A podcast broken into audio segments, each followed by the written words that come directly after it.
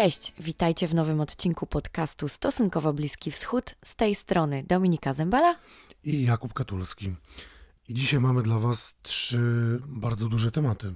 Trzy duże tematy, trzy ważne kraje, ale to wcale nie, nie znaczy, że tylko trzy rozmowy, nie? Tak, bo rozmów będzie akurat e, cztery. I może od razu ujawnijmy, o czym będziemy rozmawiać. Zaczniemy od, od Afganistanu, chyba. Tak, i to będzie temat, który przewijał się już nie raz i na naszych e, spotkaniach z Wami na żywo we wtorki, czyli na naszych wielbłądach prasowych, e, ale też w naszych podcastach. Tak, w Afganistanie bardzo dużo się dzieje w tym momencie. Talibowie dokonują bardzo dynamicznej ofensywy na, na cały kraj, więc postanowiliśmy trochę zapytać o to, jaki los spotka ten kraj. Otóż to i rozmawiamy e, z kimś, kogo już na pewno bardzo dobrze znacie. To znaczy, naszym gościem jest dr Piotr Łukasiewicz, współpracownik Polityki Insight, e, Kolegium Civitas i były ambasador właśnie z Kabulu. A następnie wracamy do, do pamiętnego wybuchu w bejruckim porcie 4 sierpnia 2020. Już minął prawie rok i wspólnie z kapitanem Straży Pożarnej w stanie spoczynku Przemysławem Rębielakiem, dzisiaj ekspertem Polskiego Centrum Pomocy Międzynarodowej i w drugiej rozmowie z profesorem Rafałem Ożarowskim z Wyższej Szkoły Administracji Biznesu imienia Eugeniusza Kwiatkowskiego w Gdyni próbujemy porozmawiać o tym, co się w tym Libanie zmieniło i czy w ogóle coś się zmieniło. Tak, oraz jakie są te najgorsze, najpoważniejsze problemy i potrzeby Libanu, także dziś, już w rok po wybuchu. A na koniec zabierzemy Was e, z nami e, do Tunezji e, na rozmowę dotyczącą tego, co się ostatnio wydarzyło w tym kraju, jaki los być może go czeka i co z tą demokracją się dzieje. Na tą rozmowę łączymy się z Sarą Nowacką, która e, jest specjalistką od krajów arabskich w Polskim Instytucie Spraw Międzynarodowych. Ale zacznijmy chyba od e, Afganistanu, tak jak zapowiadaliśmy, więc miłego słuchania. Dzień dobry, panie doktorze. Bardzo miło nam e, gościć pana ponownie w naszym podcaście. Dzień dobry. No i spotkaliśmy się, żeby porozmawiać o Afganistanie, bo przecież e, bezustannie wiele się tam dzieje. W tym momencie na ostatnie statystyki, ostatnie dane, 223 e, powiaty e, są już przejęte przez talibów w stosunku do 74 wciąż pod rządami władz. Czy mógłby pan doktor powiedzieć, czy, czy wiadomo, czy talibowie kontrolują już też jakieś większe ośrodki miejskie, czy, czy wciąż jeszcze nie? Jak to jest możliwe w ogóle, że te ich siły tak niesamowicie szybko posuwają się naprzód? Rzeczywiście jest zasadnicza różnica między y, panowaniem na terenach wiejskich, na, w tak zwanych dystryktach afgańskich, czyli takich rzeczywiście obszarów e, gdzieś mniej więcej rozmiaru naszego powiatu, gminy, e, a panowaniem nad ośrodkami miejskimi, których jest, e, które z reguły są tak zwanymi stolicami, stolicami prowincji, czyli takimi większymi miastami od mniej więcej 100 tysięcy wzwyż mieszkańców. E, nad którymi faktycznie, które faktycznie talibowie chcieliby zdobyć, ale no jeszcze nie mają do, te, do tego e, siły środków i nawet te próby podejmowane przez nich są, e, są systematycznie odpierane przez, przez siły rządowe. W ostatnich pięciu latach doszło, co prawda, chyba raz albo dwa razy do zdobycia Kunduzu, takiego miasta na północy Afganistanu przez talibów. Armia afgańska zdaje się, że wyciągnęła z tego, wyciąga z tego dość prawidłowe lekcje i z tego, co przynajmniej dociera do opinii publicznej, strategią e, rządu, strategią armii afgańskiej, sił bezpieczeństwa afgańskich jest, no właśnie, utrzymanie miast, zamknięcie się niejako E, w tych głównych ośrodkach miejskich, bronienie ich, bronienie oczywiście szlaków komunikacyjnych, które do nich e, docierają.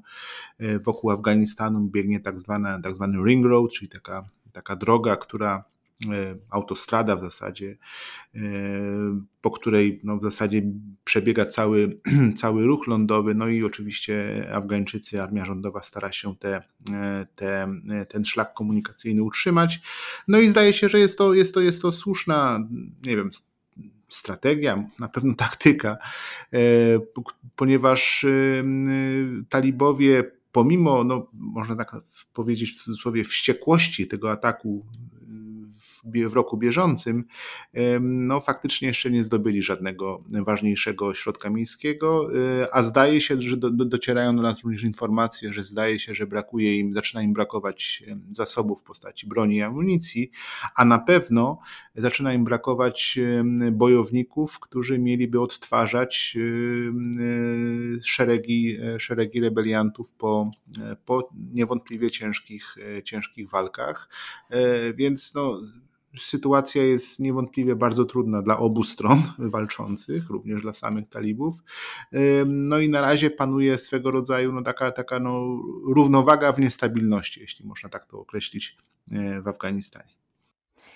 A jak to się dzieje, że tak naprawdę tak szybko się ta równowaga przesuwa, że tak e, e właściwie obserwujemy, jak e, w, w, przeciągu tych tygodni, miesięcy się przesuwają te linie, co już zostało przejęte przez talibów, co jeszcze się trzyma, czy, czy armia afgańska jakby nie, nie do końca daje radę, bo zdarzyło mi się też znaleźć informacje o tym, że są takie sytuacje, że ci żołnierze po prostu się poddają, czy też niekoniecznie, że przechodzą na drugą stronę, ale że nie do końca ta armia po prostu daje sobie radę. Tak, z pewnością, znaczy jest tutaj na pewno kilka czynników. Z pewnością talibowie podjęli bardzo duży wysiłek, żeby wykorzystać wy, wycofanie Amerykanów.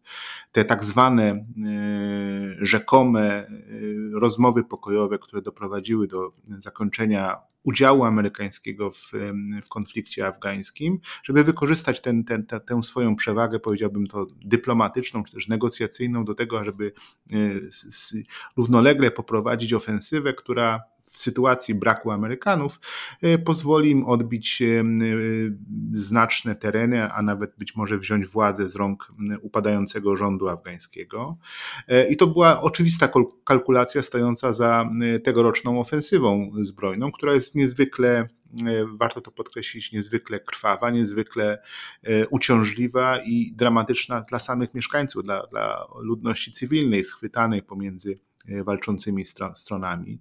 E, w ubiegłym tygodniu e, UNAMA, czyli takie biuro, biuro ONZ w Kabulu opublikowało kolejny swój półroczny raport dotyczący strat cywilnych. No i tam według tego raportu ponad 5100 osób zginęło w wyniku działań wojennych, z czego uwaga, ponad 80% poniosło śmierć z winy, z winy talibów, więc to pokazuje, pokazuje no przede wszystkim pokazuje dramat ludności cywilnej która no wciąż staje, no może nie tyle neutralnie, co po prostu znalazła się w potrzasku, e, znajduje się w potrzasku w Afganistanie, e, pokazuje też skalę, skalę tej ofensywy. No, oczywiście takim innym czynnikiem jest, e, jest dość oczywisty, no, że Afgańczycy, armia afgańska straciła no, bardzo cennego sojusznika, jakim było lotnictwo amerykańskie, e, które, e, które przecież intensywnie je wspierało, nie tylko, nie tylko misjami bojowymi, czyli po prostu bombardując pozycje talibów, jakiś uniemożliwiając im ataki na, na posterunki afgańskie, ale również organizując transport medyczny rannych i poległych żołnierzy afgańskich. Tego, tego wciąż nie ma, a flota śmigłowcowa samych Afgańczyków no jest jest na, na, na granicy, można tak powiedzieć, e, wykorzystania i są problemy z odtwarzaniem tej, tej, tej, tych zdolności bojowych. E, w sytuacji, no właśnie, kiedy, kiedy brakuje techników, brakuje personelu mechanicznego, który, personelu naziemnego, który e, potrafiłby no, remontować, odtwarzać te, te statki powietrzne, czyli samoloty, a przede wszystkim śmigłowce afgańskie. To jest, to jest, niewątpliwie, to jest niewątpliwie duży problem dla, dla Afgańczyków. Również pojawił się taki, taki czynnik, no, można powiedzieć, można byłoby powiedzieć, taki, taki no, paniki pewnego upadku morale po stronie armii afgańskiej, no, która no właśnie zobaczyła wycofanie Amerykanów, które przecież było zapowiadane co prawda od wielu już lat. Afgańczycy liczyli się z tym, że Amerykanie mogą się wycofać. Przecież zapowiadali to kolejni prezydenci na czele z Donaldem, Donaldem Trumpem. Natomiast no, kiedy rzeczywiście stało się to rzeczywistością, część z nich no, jeszcze pod wpływem tej, tej silnej ofensywy no, stwierdziło, że no, po prostu nie, nie, nie, dali rady i uciekli. E, I to uciekli nawet wręcz do, do obcych, do, do, do sąsiadów. Słyszeliśmy o, o wyjściu około tysiąca żołnierzy do Tadżykistanu na przykład e, miesiąc temu. Więc, więc to, to na pewno szereg czynników sprawił, że, że sytuacja, przynajmniej w tej ocenie takiej y, medialnej, tej, tych, w ramach tych dość wąskich, szczupłych doniesień, jakie mamy y, poprzez media, y, media z Afganistanu, wydaje się dramatyczna. No, ale też ona ta, ta, te doniesienia mogą być jednak kontrowane no, takimi no, twardymi danymi z, z, po prostu z pola walki, w których, jak powiedziałem, jak wspomniałem na, na początku, nie upadły jeszcze żadne ważniejsze ośrodki miejskie. Kabul pozostaje niezagrożony. Społeczność międzynarodowa, oczywiście w zmienionej formie, ale jednak trwa, czyli dyplomaci, organizacje pozarządowe, pomocowe trwają w Kabulu, no i usiłują, a przynajmniej no, no, nie, nie zmieniła się ich, ich, ich formuła. Mało tego, sami Amerykanie w, w, oczach talibów y, łamią nieco zasady porozumienia, ponieważ zdecydowali się na pozostawienie około 600 żołnierzy y, w ambasadzie, w ogromnej ambasadzie amerykańskiej w Kabulu. No, co pokazuje, że no, no oczywiście, oczywiście to nie jest sytuacja taka, która powiedzie, że nic się nie stało, że nic się nie dzieje, że nie jest, nie jest y, władza w, w Afganistanie nie jest zagrożona. Daleki jestem od tego. Nie, nie, nie, też nie, nie, nie bagatelizuję zagrożenia ze strony rebelii, natomiast Y, warto na pewno mm, przeczekać ten rok, jeśli chodzi o takie e, radykalne oceny i jednak y, ja osobiście wyznaję pogląd, że, e, że jeszcze do upadku Afganistanu y, trochę zostało, trochę jeszcze daleko e, i że no, sytuacja nie jest, nie jest na pewno jasna. Czyli to nie jest jeszcze przesądzone, że wiadomo już, że będzie w jedną czy w drugą stronę. Wszystko jeszcze może się zdarzyć. Absolutnie, absolutnie yy, takich, yy, takich scenariuszy nie można, nie można snuć. Yy, chociażby z tego względu, że Y, no bo oczywiście są, są te porównania z latami 90., że tam Sowieci się wycofali w 89, a w 92 upadł rząd komunistyczny pod wpływem y, ofensywy mujahedinów, więc te, te, te paralele historyczne są bardzo popularne w Afganistanie. W sytuacji, kiedy mamy no dość niewielki wgląd, no bo tylko i wyłącznie poprzez nieliczne y, media, które próbują ocenić tak naprawdę, co się dzieje naprawdę, mamy dość wątły wgląd w Afganistan, więc zaczynamy snuć porównania historyczne, no bo kiedyś tak było, że Rosjanie się wycofali, a Afganistan upadł. No to, no to teraz Amerykanie się wycofują, no to Afganistan też musi upaść. Myślę, że to nie, jednak są to, są to nie, nietrafione porównania, chociażby nawet dlatego, że talibowie to nie są mujahedini z lat 90., to nie jest ta organizacja wojskowa, to nie jest to wsparcie zewnętrzne, e, to nie jest ta w ogóle sytuacja, jak, jaka panowała w latach 90. w Azji Centralnej, bardzo mocno zrewoltowanej Azji Centralnej. E, gdzie rebelie powstawały na w dawnych republikach radzieckich, w Tadżykistanie, Uzbekistanie, które przytoczyły się tam wojny między tymi republikami, e, gdzie w Pakistanie bardzo mocno e, był wspierany przez państwo, przez tamtejszą huntę wojskową ruch rebeliancki na pograniczu, na pograniczu z Afganistanem. To sytuacja zupełnie nie, moim zdaniem może nie dramatycznie, ale na pewno różna od, od, od, od tych historycznych doświadczeń i, nie, i dlatego uważam, że nie wolno snuć takiego porównania, no, że kiedyś Afganistan upadł, no to teraz też e, jest skazany na, na niepowodzenie, na klęskę. Oczywiście, tych, y, tych analogii, nawiązań do przeszłości jest wiele i cały ten mit Afganistanu jako cmentarzyska imperiów też na pewno nie pomaga. Paniki jest w ogóle, wydaje nam się też wiele. Bardzo dużo, bardzo e, dużo, to prawda. W całym tym otoczeniu e, dyskursu na temat e, Afganistanu obecnie. Ale to prawda też, że wiele jest głosów mówiących o tym, że ci dzisiejsi talibowie to też nie są ci sami talibowie, którzy to byli kiedyś. Ja pamiętam nawet my jakiś czas temu o tym też już wspólnie rozmawialiśmy, że tak naprawdę nawet gdyby gdyby się zdarzyło, że talibowie e, przejmą władzę, to trudno powiedzieć, jakie to będą rządy i że, i że najprawdopodobniej raczej nie będą takie, jakie były kiedyś, że to nie będzie jednak takie stricte silne prawo szariatu, tylko że będzie to e, coś bardziej uwspółcześnionego, prawda?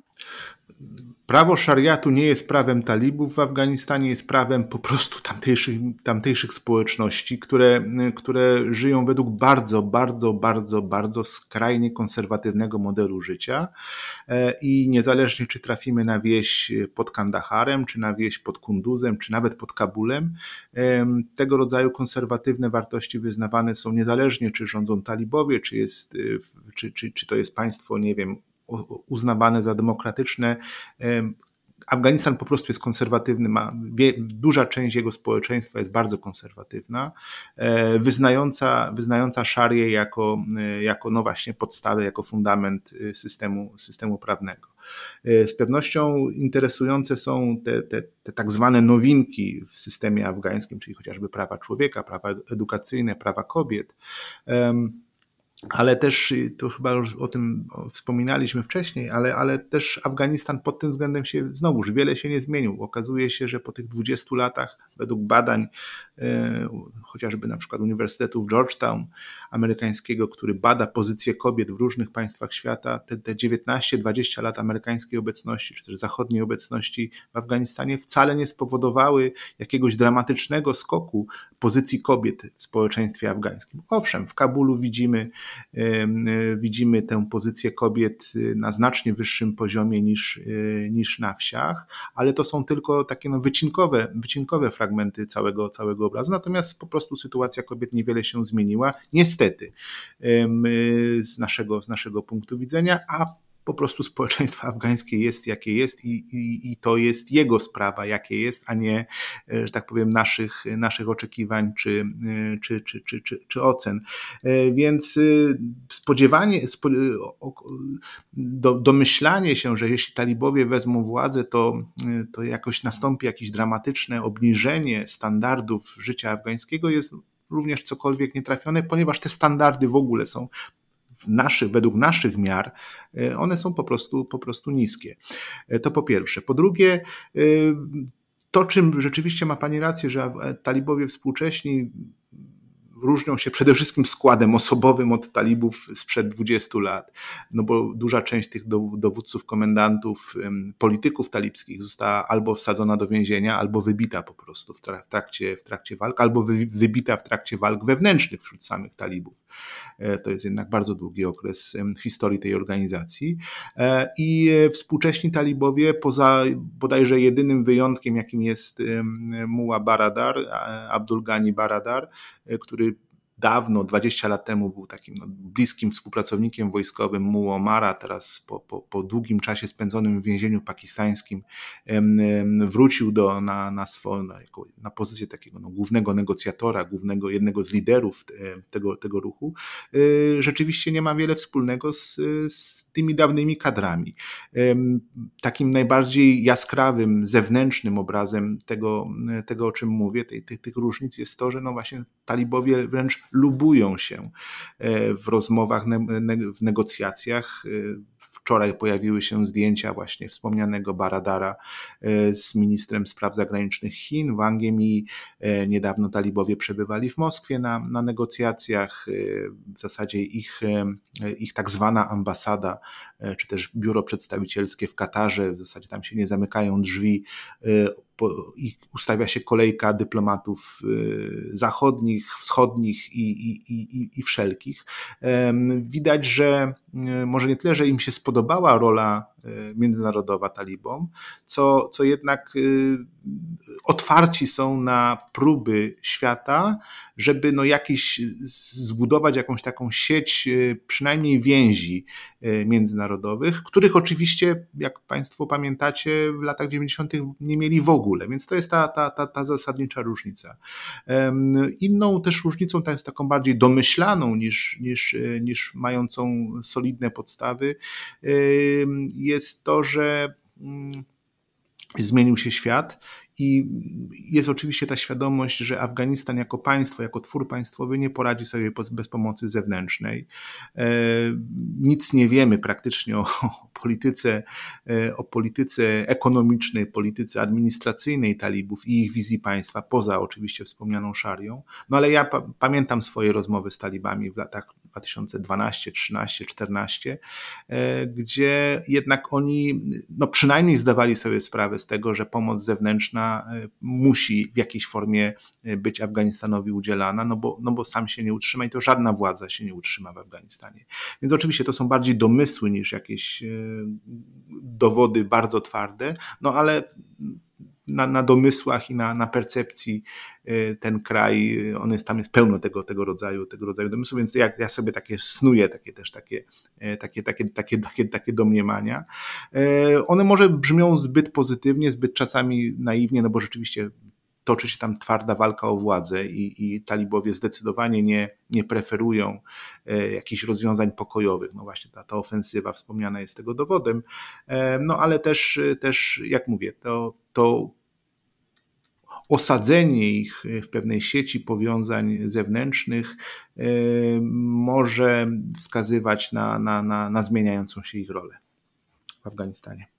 Zdecydowanie tak. Na pewno, na pewno jest to jakiś mm, krok zapobiegawczy w kontekście mm, potencjalnego takiego izolacjonizmu um, przyszłego. A, a właśnie też o tych Chińczyków e, bardzo chciałam dopytać, bo jest to niezwykle ciekawe. Wcześniej zresztą tak samo, e, jak pan doktor wspomniał, e, spotkania z Rosją, więc można by powiedzieć, że no nie tracą talibowie czasu, ale czy to są bardziej rozmowy, um, które mają właśnie trochę. Um, robić grunt pod przyszłość, pod, pod ewentualne przyszłe relacje Afganistanu pod talibskimi rządami z Chińczykami właśnie, czy z Rosją, czy, czy to są bardziej rozmowy, mm, które miałyby pomóc czy wesprzeć talibów teraz na zasadzie jakichś e, e, rozmów wsparcia w tej wojnie, żeby, żeby przejąć władzę faktycznie?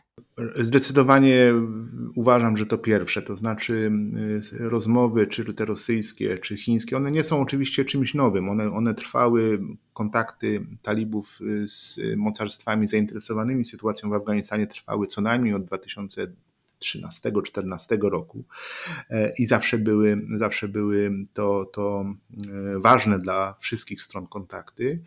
E, myślę, że nie ma tutaj jakiegoś wsparcia znaczy chociażby no, minister chiński dwa dni temu na spotkaniu z Baradarem powiedział, że zależy mu, żeby talibowie włączyli się do procesu pokojowego, żeby e, przyjmowali, kontynuowali współpracę rozwojową, jeśli oczywiście będą mieli jakiś wpływ, żeby pozwalali na, na, na pomoc humanitarną dla Afganistanu.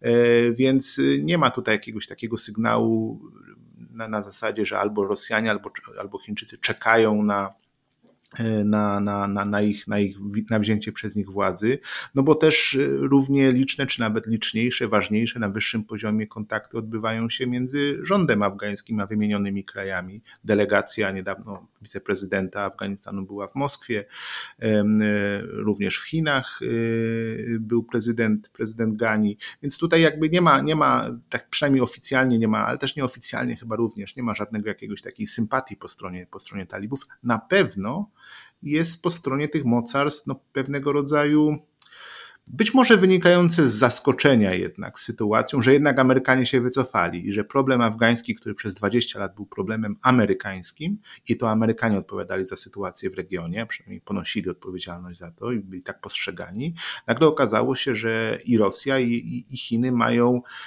no muszą z tego, z tego takiego, można powiedzieć, uśpienia dyplomatycznego muszą wyjść.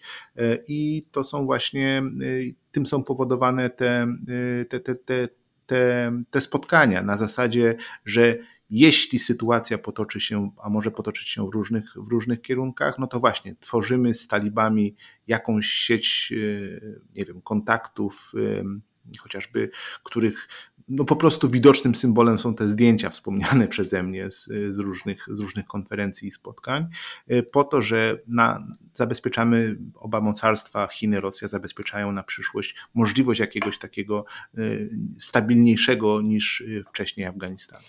E, na konferencji prasowej ostatnio Antony Blinken, zapytany o te e, kontakty e, talibów z Chinami, powiedział, że to może być bardzo pozytywne dla regionu. Z drugiej strony też możemy się zastanawiać, cóż innego mógł odpowiedzieć na takie pytanie dziennikarza z zaskoczenia na, na konferencji prasowej, ale no na pewno jakieś takie mm, przejęcie Afganistanu w cudzysłowie przez wpływy chińskie i rosyjskie byłoby jakimś przetasowaniem tutaj równowagi sił w tym regionie. Czy to może być zagrożenie, czy to rzeczywiście może być coś pozytywnego? Ja widzę wyłącznie y, Afganistan jako problem, a nie jako szansę dla jakiegokolwiek y, państwa zaangażowanego w jego, w jego, w jego y, w próbę stabilizacji sytuacji w nim. Afganistan przez wiele lat był pewnego rodzaju w cudzysłowie nagrodą polityczną dla polityków amerykańskich, no, którzy mogli mówić na przykład o tym, że interweniujemy, walczymy z terroryzmem, to jest potrzebna wojna, mówił to Obama, mówił to nawet sam Trump. Jest to potrzebna wojna, bronimy swojego bezpieczeństwa, no i oczywiście również budujemy demokrację i tak dalej. Była to nagroda polityczna, było to atrakcyjne miejsce e, z politycznego punktu widzenia. E, natomiast nigdy nie było tej nagrody, powiedziałbym, materialnej. Ani tam surowców, znaczy surowce są, ale nikt ich nie potrafi wydobyć. E, znaczenie e, dla szlaków komunikacyjnych Afganistanu raczej maleje niż, niż wzrasta, bo nawet słynny jedwabny szlak chiński, no, przez Afganistan mógłby co prawda przechodzić, ale nie, nie bardzo jest po czym przejechać, bo ani infrastruktura drogowa, nie mówiąc już o braku kolejowej, nie, nie wskazuje na to, że może to być interesujące z tego punktu widzenia państwa. Więc jest to bardziej, w tej chwili staje się bardziej problemem ten kraj, no bo, no bo rebelia, no bo uchodźcy, no bo terroryzm, no bo y, możliwość chociażby na przykład y, niekontrolowanego y, rozwoju pandemii.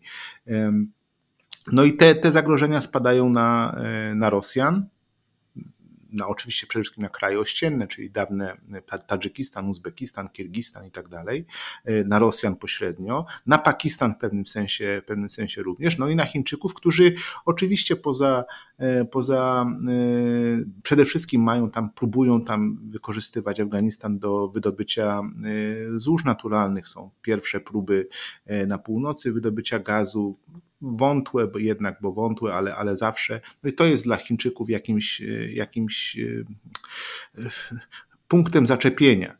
Ale na pewno najważniejszą rzeczą dla tych państw jest raczej niestabilność, którą one powodują, niż jakieś nagrody, czy to właśnie polityczne, czy, czy surowcowe, etc.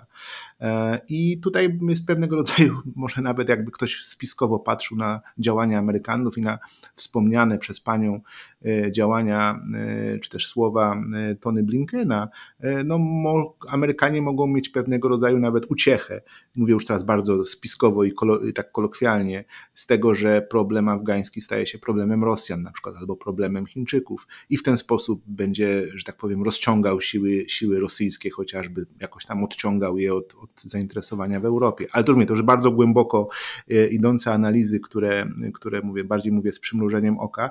Jednak faktem, czy też sytuacja w tej chwili jest taka, że że odpowiedzialność za Afganistan przejmują, muszą przejmować, czy też może, może on nie tylko przejmować, co spada na,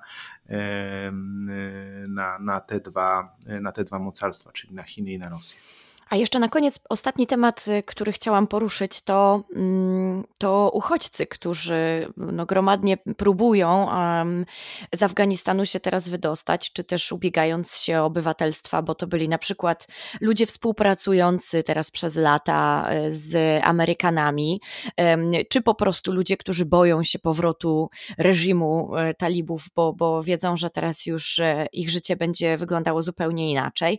Um, co z tymi uchodźcami? Dokąd oni tak naprawdę mogą pójść? Czy mm, jaka jest tutaj droga, e, tak z punktu widzenia społeczeństwa? Przede wszystkim uciekają do Iranu i do Pakistanu. Jeśli, jeśli znaczy, może nie, może jeszcze raz.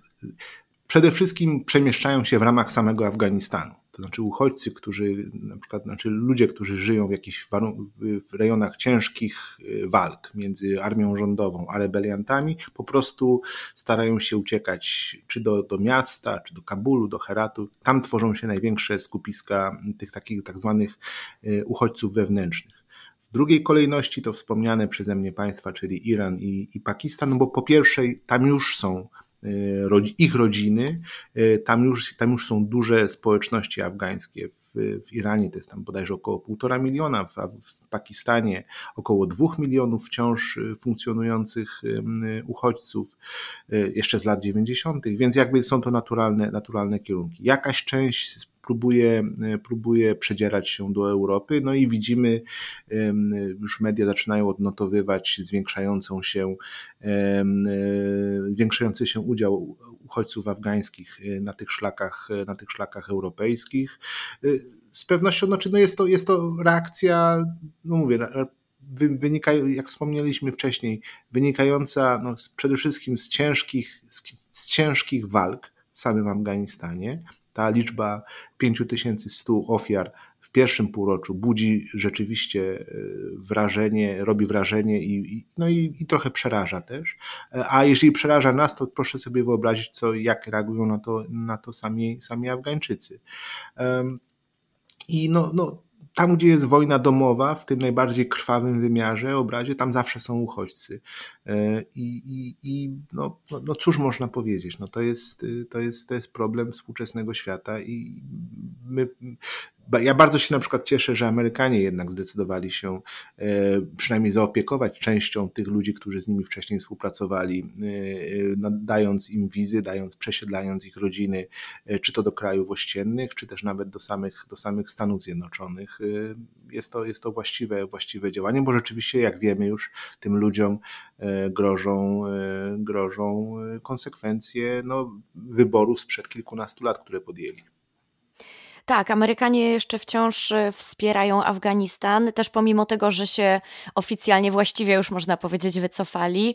Podobnież z, z państw ościennych wciąż wspierają armię afgańską, też e, ostrzeliwując jednak pozycję talibów, żeby, żeby wesprzeć te walki. Także, także wciąż gdzieś tam to wsparcie jest widoczne, mimo że już nie aż tak bezpośrednio.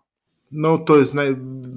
interesującym zjawiskiem jest to, że Amerykanie na nowo podejmują operacje powietrzne przeciwko talibom. I teraz to pytanie jest ciekawe, skąd oni to robią?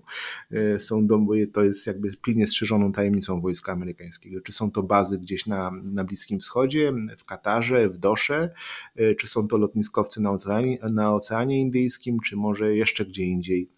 Skądinąd jeszcze startują te samoloty, które, czy też drony nawet, które y, uderzają w talibów, bo rzeczywiście z takimi operacjami ostatnio mamy coraz częściej do czynienia. No, na pewno pokazujące, że pokazują, y, przede wszystkim wzmacniają morale armii afgańskiej, która znowuż może pomyśleć sobie, że znowuż może liczyć przynajmniej na wsparcie bojowe z powietrza. Wszystko się jeszcze może zdarzyć i nic nie jest rozwiązane. E, mamy nadzieję oczywiście w przyszłości łączyć się z panem doktorem na kolejne takie e, arcyciekawe rozmowy i analizy i będziemy się przyglądać temu, co się z Afganistanem dzieje. Bardzo dziękuję za naszą dzisiejszą rozmowę. Dziękuję również i pozdrawiam.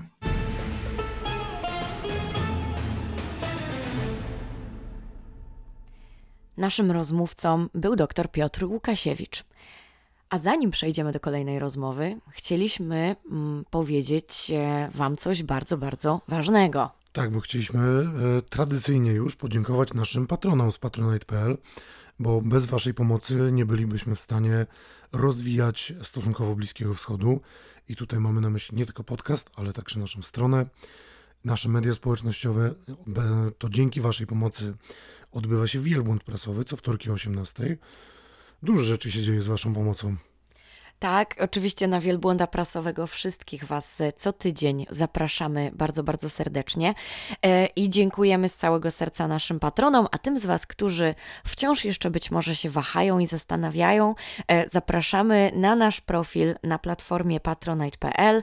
Tam możecie w wyszukiwarce wpisać stosunkowo Bliski Wschód, zobaczyć jakie są różne progi oraz jakie drobne upominki oferujemy Wam w ramach e, okazania naszej wdzięczności za Wasze wsparcie.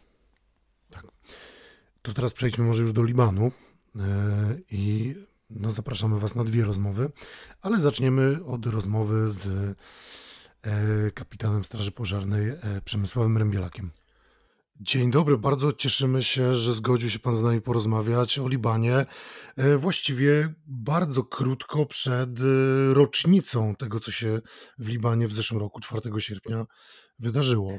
Tak, witam. No, nieuchronnie nadchodzi już e, rok, tylko że wygląda to tak, jakby czas nie upływał.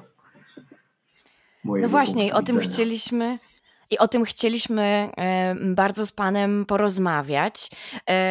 I najpierw, żebyśmy sobie e, ustalili całą chronologię, e, gdybyśmy mogli Pana poprosić, żeby nam Pan powiedział, kiedy wrócił Pan z Libanu i czy się Pan wybiera w najbliższym czasie? E, wróciłem na koniec roku w grudniu, tak jak wszyscy zjeżdżają o tej porze z powodu świąt, Nowego Roku, różnych tego typu rzeczy. No i liczyłem na to, że będę mógł raźnie wrócić do Libanu. Okazuje się, że to się odwleka, odwleka, odwleka. Nie dotyczy to tylko mnie, ale bardzo wielu pracowników humanitarnych, pracowników naszej misji w Libanie. E, z przyczyn i e, warunków kryzysowych w Libanie i covidowych, bo to są rzeczy nierozłączne obecnie. E, poza tym szczepienia, poza tym lockdowny i tym podobne rzeczy to jest, to jest powód, przez który to się wszystko odwleka. Ja z niecierpliwością czekam, ale już mamy prawie sierpień, więc to ogromna ilość czasu upłynęła.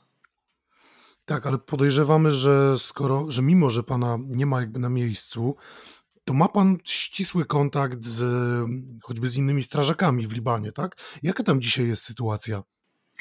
Mam kontakt i z pracownikami y, Polskiego Centrum Pomocy Międzynarodowej, czyli Libańczykami, i z y, osobami z misji z Polakami, z Polkami, o dokładnie, y, ze strażakami ze Straży Pożarnej oraz y, z obrony cywilnej, czyli z OSP w naszym pojęciu, z Ochotniczej Straży Pożarnej. I ten kontakt mam codzienny. Także to, że fizycznie tam nie jestem, to nie znaczy, że jestem odcięty od informacji, bo te informacje są mam na bieżąco.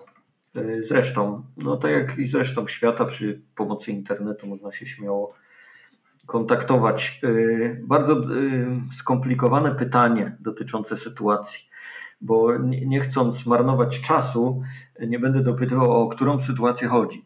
Strażaków rodzinną, czy strażaków zdrowotną, czy służbową strażacką, czy pożarową. Obojętnie jakby tego nie ugryźć, to oględnie bardzo powiem, nie zazdroszczę im, bo sam zawód strażaka, y, no kojarzy się czy łączy bezpośrednio z zdarzeniami niewygodnymi, nieprzyjemnymi, tragicznymi. Ale jeżeli ten strażak w innych miejscach na świecie, po służbie, na której świadczy swoje, świadczy pomoc potrzebującym, wraca do domu, w którym jest normalnie, albo ma chwilę przerwy, żeby odbudować to, co zużył podczas służby, no to to są typowe, normalne warunki i zawód jak każdy inny. A w Libanie tak nie jest obecnie. Dlatego, że obecna sytuacja i gospodarcza, i polityczna, i finansowa, i medyczna, i covidowa, i paliwowa, i żywnościowa, i mogę wymieniać bez końca, jest yy, katastrofalna. To znaczy coś, co przerasta nasze wyobrażenie. I stąd jestem pełen podziwu, że dalej yy, pracują, że dalej udzielają się a jednocześnie jestem pełen obaw, jak długo to dźwigną, bo w takich warunkach nie można pracować bez końca, a y, to są miesiące y, już takiej egzystencji. Więc jakby działają i widzę efekty tych działań, a jednocześnie nawet głupio jest mi niezręcznie pytać o jakieś detale dotyczące prywatnego życia, bo jest to bardzo nieprzyjemne. Jeżeli sami nie mówią, sami nie przekazują, to ja nie dopytuję, bo no jest dość niezręczne y, i towarzysko, i kulturowo, i z różnych innych względów, bo a nuż się dowiem, że są w takiej sytuacji, w której na przykład ja jestem bezradny i nie mogę pomóc, a sytuacja jest tragiczna, więc omijam, troszkę robię uniki w tym względzie. Od roku właściwie, mm, od, od wybuchu, za każdym razem, kiedy w naszych podcastach e, wracaliśmy do Libanu przy okazji różnych rozmów, e, to też właśnie słyszeliśmy od różnych naszych rozmówczyń i rozmówców o tym, że jest coraz gorzej, że brakuje właściwie pieniędzy na podstawowe produkty, nie można kupić mleka. E, teraz media coraz głośniej mówią też o, o zbliżającym się gigantycznym problemie z dostępem do wody pitnej do tego wszystkiego jest COVID i cała ta fala upałów. Czego właściwie dzisiaj Libańczykom najbardziej potrzeba? Czy, czy, czy, czy można ten kryzys przełożyć na jakieś takie materialne rzeczy, które świat mógłby przesłać, w jakiś sposób pomóc? Każda najdrobniejsza pomoc jest kroplą w morzu potrzeb, a jednocześnie jest pomocą w takim zakresie, że do kogoś ona trafia, ale też do Libańczyków trafia informacja, że świat o nich nie zapomniał i ktoś się nad nimi pochyla. Y, tych potrzeb na świecie jest teraz bardzo wiele, bo i powodzie w Belgii, i w Niemczech, y, i susze, i tym podobne rzeczy, ale skupiając się na Libanie, jeżeli y, nasze wyobrażenie do jednego worka wrzuciłoby wszelkie możliwe niedobory, no to Liban właśnie tak wygląda, bo y, ja mógłbym odpowiedzieć jednym słowem y, olej napędowy. Bez y, oleju napędowego, którego brakuje, wszystko będzie się sypało. Olej napędowy to jest prąd, bo elektrownie są napędzane olejem. W związku z tym, jeżeli jest brak oleju napędowego, to nie ma prądu. Jeżeli nie ma prądu, to nie działają windy, nie działają hotele, nie działają przepompownie wody, czyli brak wody, nie działają oczyszczalnie. Oświetlenie na ulicach to w ogóle nie jest kwestia, ale jeżeli przestają działać szpitale z powodu braku prądu, yy, no to za chwilę przestanie działać wszystko, no bo naładowanie telefonu bez prądu się nie obędzie. Łączność internetowa bez prądu nie ma racji bytu. Yy, bez oleju napędowego nie będą jeździły ciężarówki z dostawami, nie działają lodówki, nie lodówki w domach, tylko lodówki na przykład w aptekach. I aptekarze wyłączają, muszą, bo nie mają dostawy prądu, y, leki, które powinny być przechowywane w specyficznych warunkach. Y, nie mówię o bankomatach czy ekspresach do kawy. Mówię o podstawowych, nie zdajemy sobie sprawy z tego, jak jesteśmy uzależnieni obecnie od prądu, my wszyscy. W Polsce mogliśmy tego doznać parę lat temu, czy już będzie naście, y, w, pod Szczecinem, w okolicach Szczecina Y, wyłączony został prąd z powodu opadów śniegu. W niektórych miejscach brakowało tego prądu przez dwa tygodnie. Wszystko się sypie w tym momencie, a jeżeli braki prądu są w całym kraju, no to wyobraźmy sobie respiratory, wyobraźmy sobie inkubatory. Y, wszystko w tym momencie obraca się do góry nogami i tak jak na wsi można zaczerpnąć wody ze strumienia czy ze studni, miasto bez prądu egzystować nie będzie a jeżeli nie ma podstawowych y, rzeczy, takich jak woda do picia czy chleb, no to ludzie wyjdą na ulicę i zaczną się rzeczy, które już mają miejsce, bo zdarzają się napady na restauracje w celu zdobycia żywności, zdarzają się demolowania aptek w celu zdobycia lekarstw, bo aptekarze odmawiają sprzedaży albo nie mają. Y, zdarzają się śmierci dzieci w szpitalach z powodu braku prądu, czyli braku maszyn, które wspomagają życie, a to powoduje taką frustrację, którą no, my w Polsce nie jesteśmy w stanie sobie mm, wyobrazić, a ona w Libanie już zachodzi. Palenie opon na ulicach, y, kradzieże samochodów, żeby zdobyć paliwo. Y, ja bym tego nawet nie oceniał, bo to nie jest kradzież samochodu z powodu chęci zysku, tylko jeżeli ktoś w Polsce ma respirator w domu, to przy braku prądu przyjeżdża najbliższa straż pożarna, czyli ochotnicza straż pożarna z agregatem prądotwórczym, podłącza się w ciągu paru minut i ta maszyna będzie dalej wspomagać życie. A jeżeli tam nie można na to liczyć, to żeby ktoś najbardziej chciał, nie jest w stanie w tej, w tej materii pomóc. Normalną wersją w Libanie jest y, państwowy, czy rządowy, czy publiczny prąd od 6 do 18, a potem wszyscy przełączają się na agregaty albo usługowe, albo własne, ale to są takie potwory, które pożerają cysterny ropy, y, oleju napędowego, w związku z tym mało kogo stać, y, żeby to robić, a jednocześnie stacje benzynowe są pozamykane, otwierane są sporadycznie, więc y, paliwo, czytaj prąd, jest potrzebą numer jeden, żeby w ogóle mogło tam życie istnieć w miejscu, w którym 40 stopni z nieba jest temperaturą normalną czy typową. To brzmi absolutnie dramatycznie to, co, co pan opowiada, ale podejrzewam, albo mam taką nadzieję, że, że, że są jakieś pozytywy? Czy jest coś, co udało się osiągnąć Libańczykom, y, Polskiemu Centrum Pomocy Międzynarodowej, strażakom od tego wybuchu? Czy też absolutnie sytuacja się tylko i wyłącznie pogorszyła i jedynie udało się trochę spowolnić ten, ten kryzys, ku jakiemu zmierza, a właściwie już dawno wkroczył w kryzys y, kraj? Udało się i tu y, źle to oczywiście zabrzmi ten balans nie jest zachowany, bo po, inaczej może, nie udało się, bo udało się z dziełem przypadku, y, a to, była operacja, to były operacje zaplanowane, przygotowane, fachowo przeprowadzone y, i z powodzeniem, tylko w dwóch wymiarach. Prowadzimy tam działalność w Libanie mm, humanitarną i rozwojową. Jeżeli przez naście lat prowadzimy działania rozwojowe, czyli żeby pomóc podnieść poziom życia, to w momencie takiego kryzysu te wszystkie działania się załamują.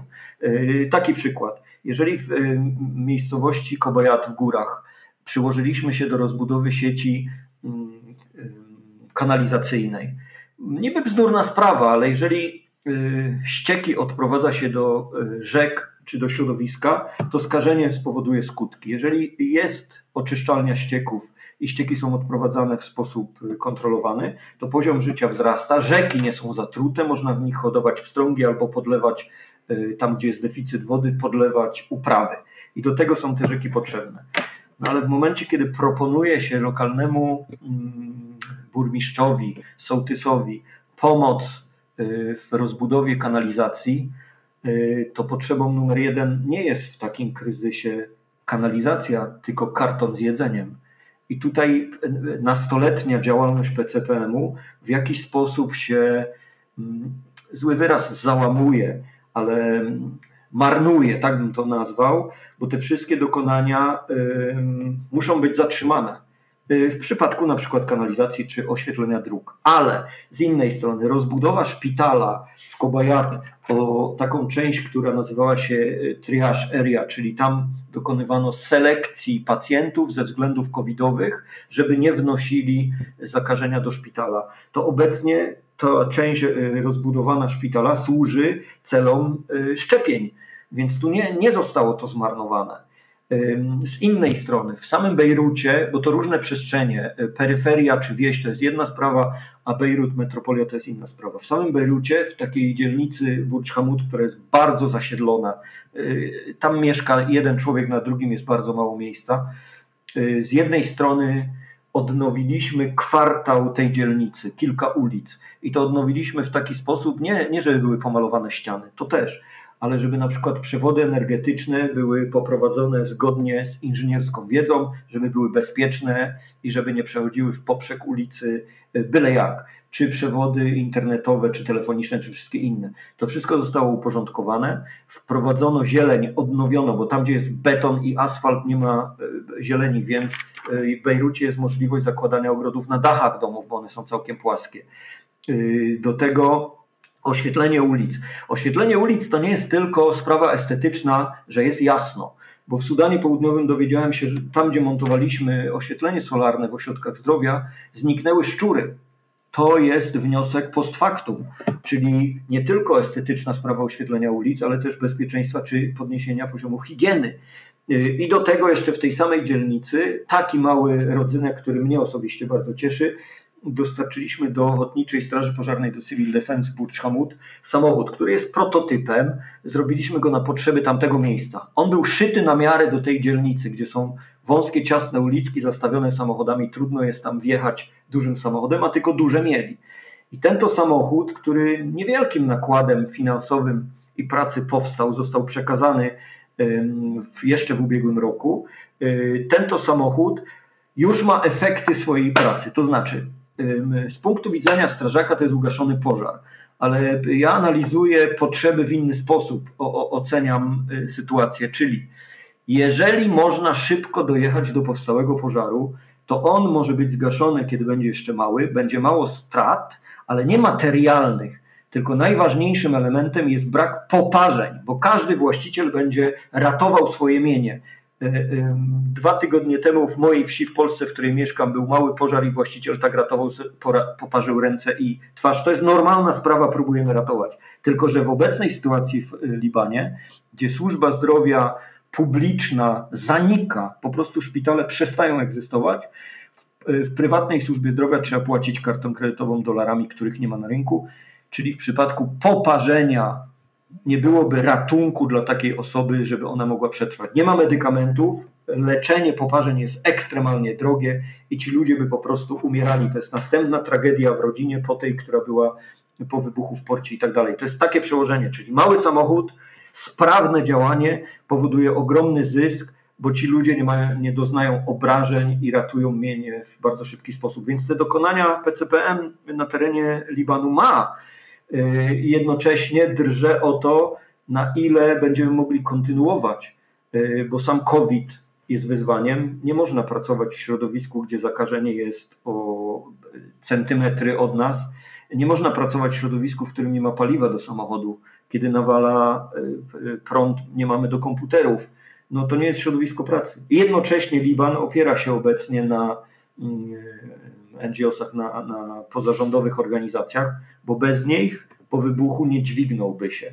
A tak jakoś przetrwali prawie ten rok i obecny kryzys, który to omawiamy, jest efektem e, działań politycznych, gospodarczych, różnych innych, a nie bezpośrednio skutkiem wybuchu w porcie. Choć port też przysparzał pracy i dochodów, a jeżeli część portu jest zniszczona, no to na pewno tego jest mniej, co wpływa na bezrobocie. Więc tak, tak bym w skrócie omówił dokonania, zagrożenia i perspektywy działalności PCPM-ów w Bejrucie, w Libanie. A czy to ryzyko covidowe, to ryzyko niemożności dalszej pracy jest rzeczywiście mm, bardzo duże i, i realne, czy, czy raczej na ten moment z Pana wiedzy wynika, że mm, macie możliwość kontynuacji pracy? Niektóre projekty są kontynuowane, tylko wdrażając inne, nowe albo więcej, podejmujemy ryzyko w stosunku do siebie. I teraz my, pracownicy sfery humanitarnej czy rozwojowej, jesteśmy do tego przyzwyczajeni, bo nasze środowisko pracy takie jest. Jednak y, same szczepienia y, musimy mieć w Polsce. Też na nie czekaliśmy przez parę miesięcy. Ja miałem odstęp dwóch miesięcy między pierwszym a drugim szczepieniem, więc to też trwało. Następną sprawą jest dos, bliskość COVID-u.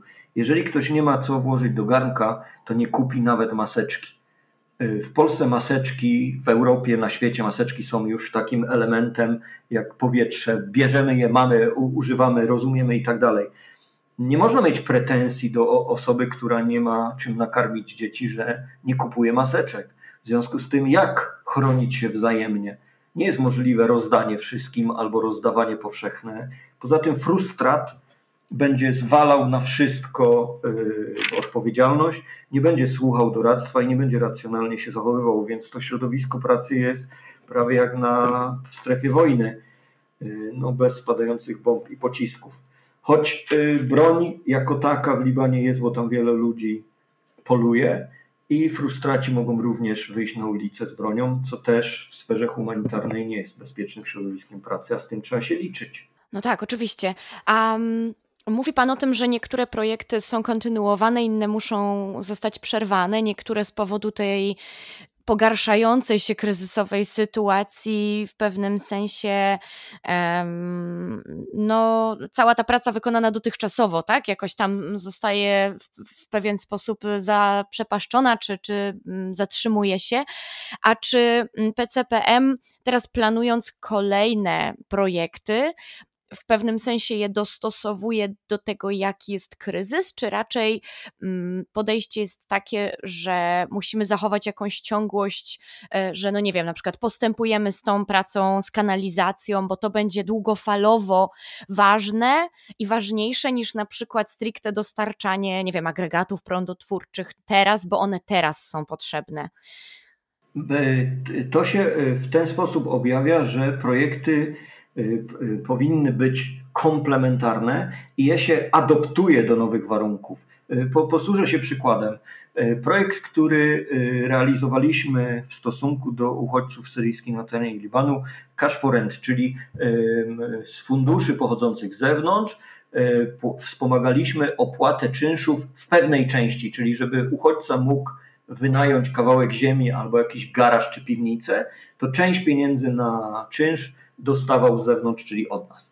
E, to w działaniach humanitarnych. Ale to należało przeprojektować, przemodelować, żeby mm, osiągnąć dwa cele. Po pierwsze, żeby do tych ludzi dotarły pieniądze, których potrzebują, a z drugiej strony, żeby na rynku, na którym jest bezrobocie, mogli zarobić. W związku z tym przemodelowanie polegało na tym, żeby te osoby skierować do prac, na przykład przy budowie kanalizacji i im zapłacić za to. Y, więc i, i to się nazywa cash for work. I teraz jeden projekt jest humanitarny, a drugi jest rozwojowy. Przemodelowanie, przeadaptacja y, tych projektów to jest olbrzymi wysiłek osób, których nie widać nigdy. One siedzą przy komputerach, przy telefonach, prowadzą miliony rozmów, dlatego że projekty y, planuje się na wiele lat do przodu, czyli się przygotowuje, potem występuje, potem trzeba czekać, aż przypłyną zgody i pieniądze. No i teraz w projekcie są określone cele do osiągnięcia, określone warunki, aż tu nagle następuje taka zapaść i to wszystko trzeba pozmieniać. Na to też są potrzebne zgody, czy ONZ-u, czy Ministerstwa Spraw Zagranicznych, czy innych donorów, darczyńców. Ktoś musi się zgodzić, żeby robić co innego w inny sposób. To y, pochłania ogromną ilość czasu, ale jednocześnie żeby projekt przyniósł efekty, nie można patrzeć tylko na własny interes, czyli ja chcę zrealizować projekt, tylko jaki będzie z tego pożytek i końcowy beneficjent jest clue, jest celem tych projektów, a nie czyjś pomysł, że chcę zrealizować projekt. To na takim szybkim y, przykładzie chciałem pokazać, jak to zostaje zmienione, a jednocześnie zrealizowane podobnie, bo jeżeli komuś się daje pracę i płaci za tą pracę, to nikt nie będzie oponował, bo potem może iść do sklepu i kupić chleb. Także adoptujemy się. E, niektóre projekty są dwu, trzyletnie, w związku z tym one już trwają, będą trwały jeszcze ten rok, bo są zaplanowane tylko w innych warunkach. Więc e, więcej naszej energii e, fundacyjnej idzie w dostosowanie się do warunków, ale jest to nieuniknione, czyli jakby no, musimy to robić i, i w ogóle nie dyskutujemy, nie, nikt nie mówi, że to jest uciążliwość czy niedogodność. Taka jest specyfika tej pracy. Oczywiście. A czy pracownicy PCPM są w jakiś sposób rozpoznawani w Libanie? Oj, bardzo. To znaczy, PCPM ma swoją markę, bo e, istnieje tam już będzie to naście lat E, I teraz rozpoznawani przez lokalnych ludzi to jest jedna sprawa, e, mieszkańców, rozpoznawani przez uchodźców i rozpoznawani w środowisku NGO-sów, czyli organizacji pozarządowych. Większość osób, które pracują w Libanie w organizacjach pozarządowych nosi kamizelki z jakimś tam logiem, więc te kamizelki są podobne. Tylko niektóre widzi się bardzo rzadko i w specyficznych warunkach, a niektóre migają bardzo często. To jest coś, co się nazywa wizualizacja i tą musi zachodzić, czyli na przykład na zdjęciach powinno się to pojawiać. Po co? Organizacja znikąd nie zdobędzie środków. Organizacja znana i bardzo często gdzieś wymieniana, bywająca i działająca, dużo łatwiej zdobywa środki. Jest to taka zależność e, normalna na świecie. Rozpoznawalność w regionie północnym mamy taką, że jesteśmy bardzo mocnym graczem. Ja nikogo, graczem nie muszę nikogo przekonywać, skąd jestem, jak tylko powiem, że e, polskiej organizacji, to wtedy wiadomo, że PCPM. Nie ma polskich organizacji aż tak wiele, więc tutaj e, w Libanie, więc tutaj nie można się pomylić, ale na arenie graczy dużych e, pod egidą ONZ-u, NHCR-u e, czy tego typu agent mamy znaczenie, dlatego że je wypracowaliśmy. Nie w ogóle będąc, tylko innowacyjnością poczynań. Jednym z takich elementów, i tu ja mogę na ten temat swobodnie się wypowiadać, bo w tym bardzo uczestniczyłem, jest wykreowanie programu zabezpieczenia tymczasowych obozów uchodźczych y, pod kątem przeciwpożarowym. Dowiedziałem się od pracowników ONZ-u, że nigdy w historii nikt czegoś takiego nie realizował w nieformalnych obozowiskach, bo w obozach budowanych z kontenerów i zaplanowanych y, to się robi. Ale w nieformalnych obozach nikt nigdy tego nie zrobił. Wymyśliliśmy, wprowadziliśmy, rozpierzchło się to po innych organizacjach, prowadziliśmy szkolenia dla innych organizacji, i stąd też y, ta innowacyjność i efektywność tych, tego projektu jest znakiem rozpoznawczym.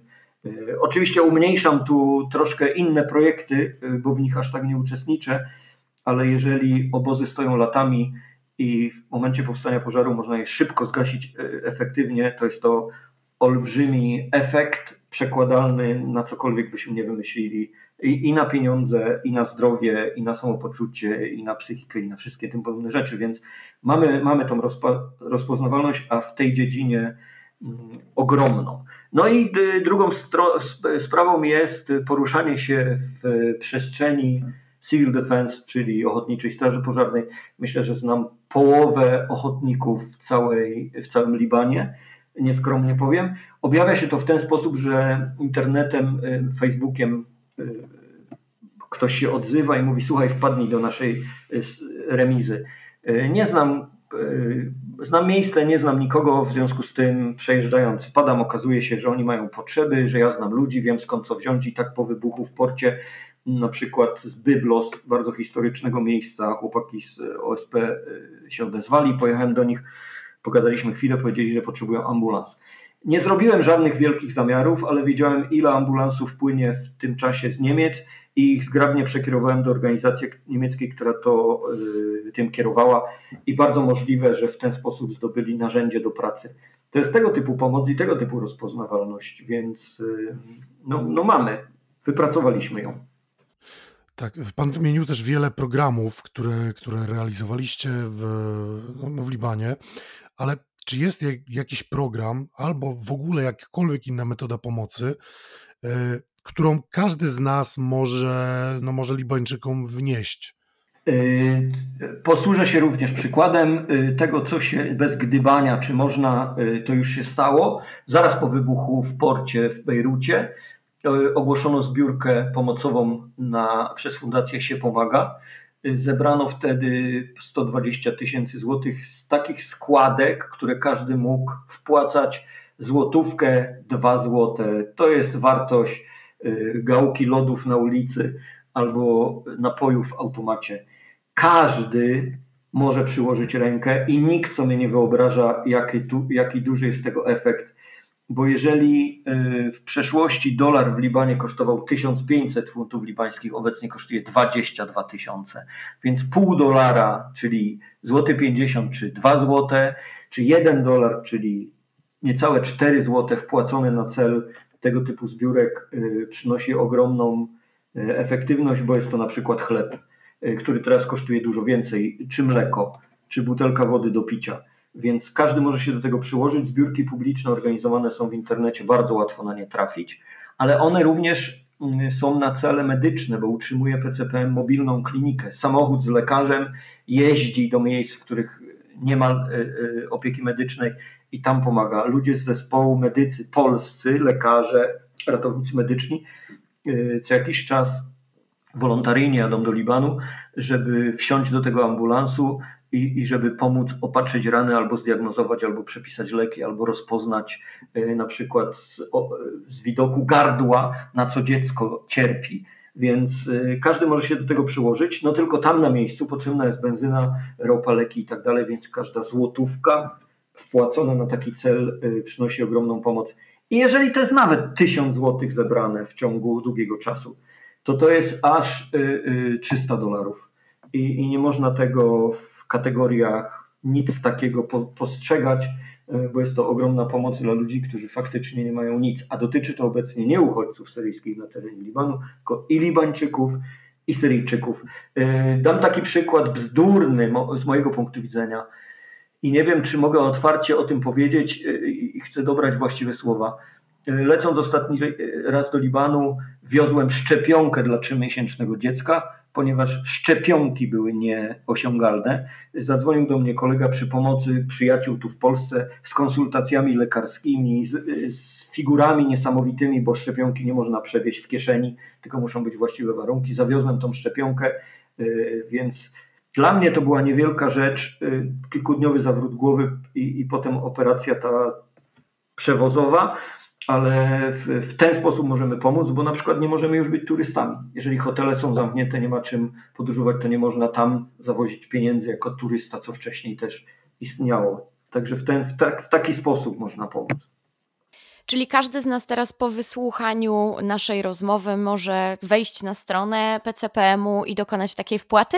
Każdy i nie są określone kwoty i y, trafi to na pewno do nie, nie pożeramy tego, bo na przykład y, będą realizować y, poczynania pomocowe pracownicy Libańczycy, którzy są na miejscu, czyli my, polscy pracownicy, nie pożremy tego na, na swoje koszty, y, no bo misja permanentna na miejscu z pracownikami loka, lokalnymi to jest największa efektywność, jaka być może.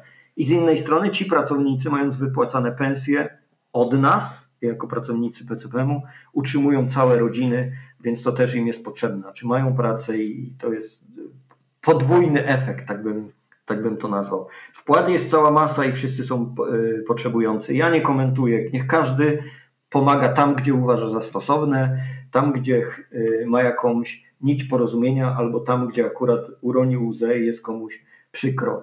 E, wszędzie na świecie, więc nie, nie ma to znaczenia, w które miejsce.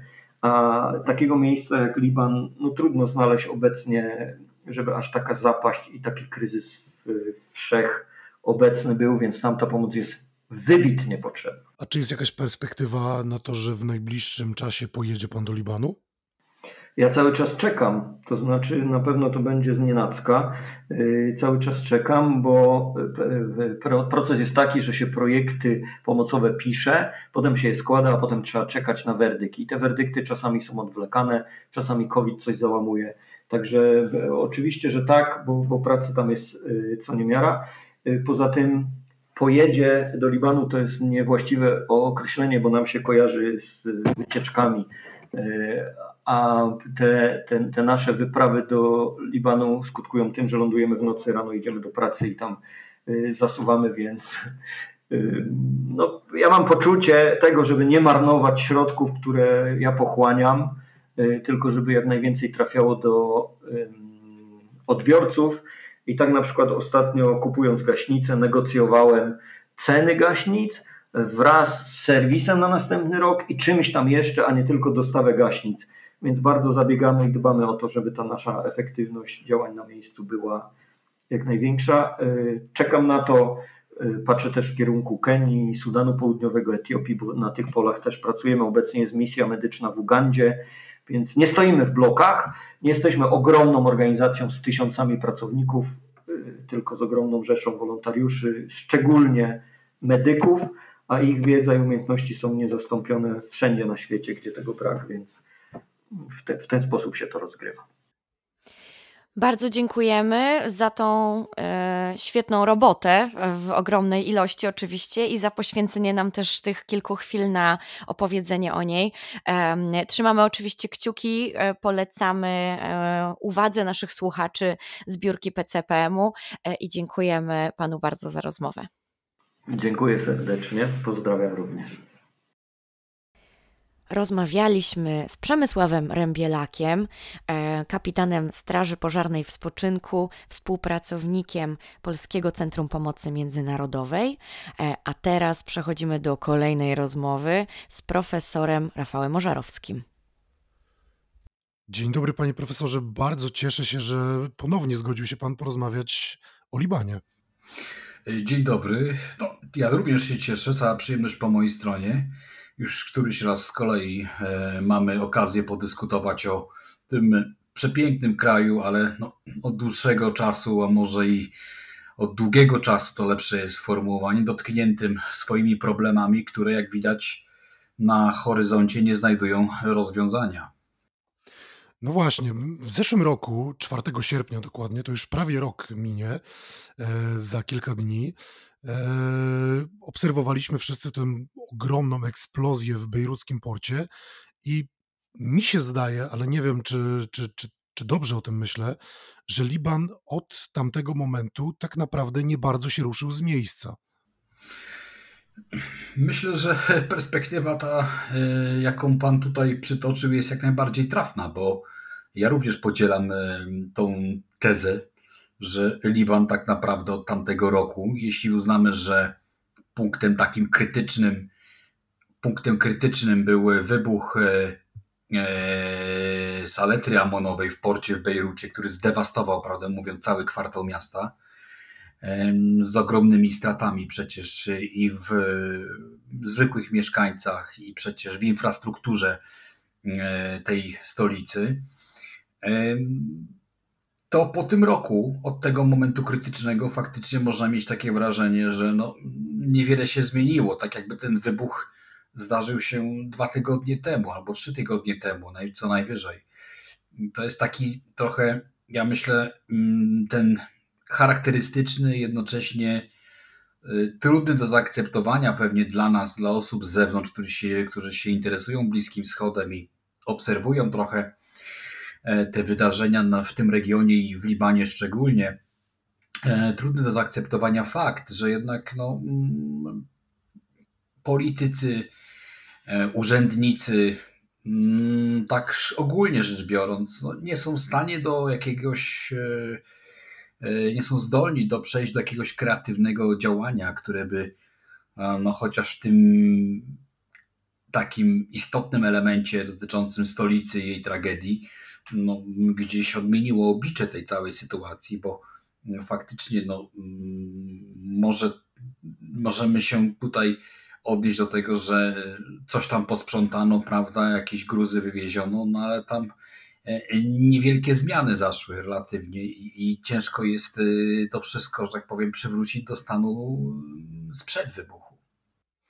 Tak, właśnie słyszeliśmy wiele historii o Libańczykach, którzy wożą, dosłownie wożą paczki z żywnością. Trudność zdobyć żywność, trudność zdobyć, zdobyć benzynę. E, I jednocześnie trwają wszędzie, mm, co chwila wybuchają nowe protesty. Libańczycy zdają się być zmęczeni tą sytuacją. Czy tak, czy tak jest? Ja powie, powiedziałbym tak, że mm, ja nawet y, trudno mi, trudno mi w ogóle mm, to skomentować, bo Liban naprawdę pogłębiał się w ogromnym kryzysie z roku na rok. Ja pamiętam swoje podróże do Libanu. One już miały miejsce dosyć dawno temu, kiedy ten kraj może jeszcze, powiedzmy, w cudzysłowie funkcjonował prawie normalnie i nikt się pewnie nie spodziewał, że dojdzie do jakiejś kryzysowej, fatalnej sytuacji, jaka ma miejsce dzisiaj. E, pamiętam ten kraj również sprzed kryzysu uchodźców, gdzie jednak chyba była jakaś nadzieja, że wszystko idzie może ku lepszemu i, i trochę ten kraj się odbuduje i wróci na te tory, które gdzieś tam e, już starsi mieszkańcy tego kraju może jeszcze pamiętają sprzed 75 roku. No a widzimy, że jest dramatycznie w ogóle. To, to sytuacja jest fatalna, bo e, gdybym ja powiedział, że Liban dzisiaj możemy porównać, jeśli chodzi o kwestię funkcjonowania państwa do kraju E, biednego kraju afrykańskiego, tak zwanej Afryki subsaharyjskiej, no to chyba trzeba powiedzieć, że to jest właśnie prawda, bo to jest po prostu fakt. Ja nawet spojrzałem na pewne dane statystyczne. E, nie ukrywam, że e, chciałem sam sobie tutaj odpowiedzieć na parę pytań przy okazji tego, tego całego zamieszania związanego z Libanem, które jest procesem, można powiedzieć, długotrwałym już. 30 dolarów to jest minimalna pensja w Libanie i to jest pensja, która jest wiele niższa niż w Republice Środkowoafrykańskiej. Więc no to naprawdę jest szokująca informacja. E, inflacja w 2020 roku, bo danych nie mamy jeszcze za rok 2021 z oczywistego powodu, bo po prostu się on jeszcze nie skończył, ale 2020 rok 88%. No, mm, jeśli my mówimy o inflacji w Europie gdzieś sięgającej rzędu 3-4% i już są jakieś tam głosy niepokoju, no to proszę sobie wyobrazić 88% inflacji. No, to jest chyba Wenezuela, prawda? W tych swoich kryzysowych sytuacjach y, znacznie przekraczała tą inflację w, w pod postacią hiperinflacji, ale to jest po prostu totalny upadek wartości pieniądza libańskiego. 50% w ogóle obywateli żyje w, w nędzy. E, takie są ogólne dane przytaczane właśnie w tej chwili przez ekspertów i różnych, e, różne e, instytucje zajmujące się Libanem, że no, sytuacja jest dramatyczna, a jeszcze bardziej dramatyczna jest sytuacja tej rzeszy półtora miliona uchodźców syryjskich, którzy też z uwagi na to, że sam kraj jest niewydolny systemowo, no, sami też nie mają podstawowych dóbr. Pojawia się problem z wodą pitną w ogóle. Z energią mieliśmy problemy w Libanie od lat, prawda? Natomiast te przerwy są coraz dłuższe. Mi się wydaje, że e, społeczeństwo już może przeszło do takiej fazy nie tyle zmęczenia sytuacją, ale chyba adaptacji do tej całej beznadziei, bo te protesty i tak nic nie przyniosą, bo nic się po prostu nie da zrobić. Kraj jest niewydolny kompletnie systemowo. Rząd y, nie został ustanowiony od dłuższego czasu, od tamtego okresu właśnie. Praktycznie cały czas jest to w zawieszeniu.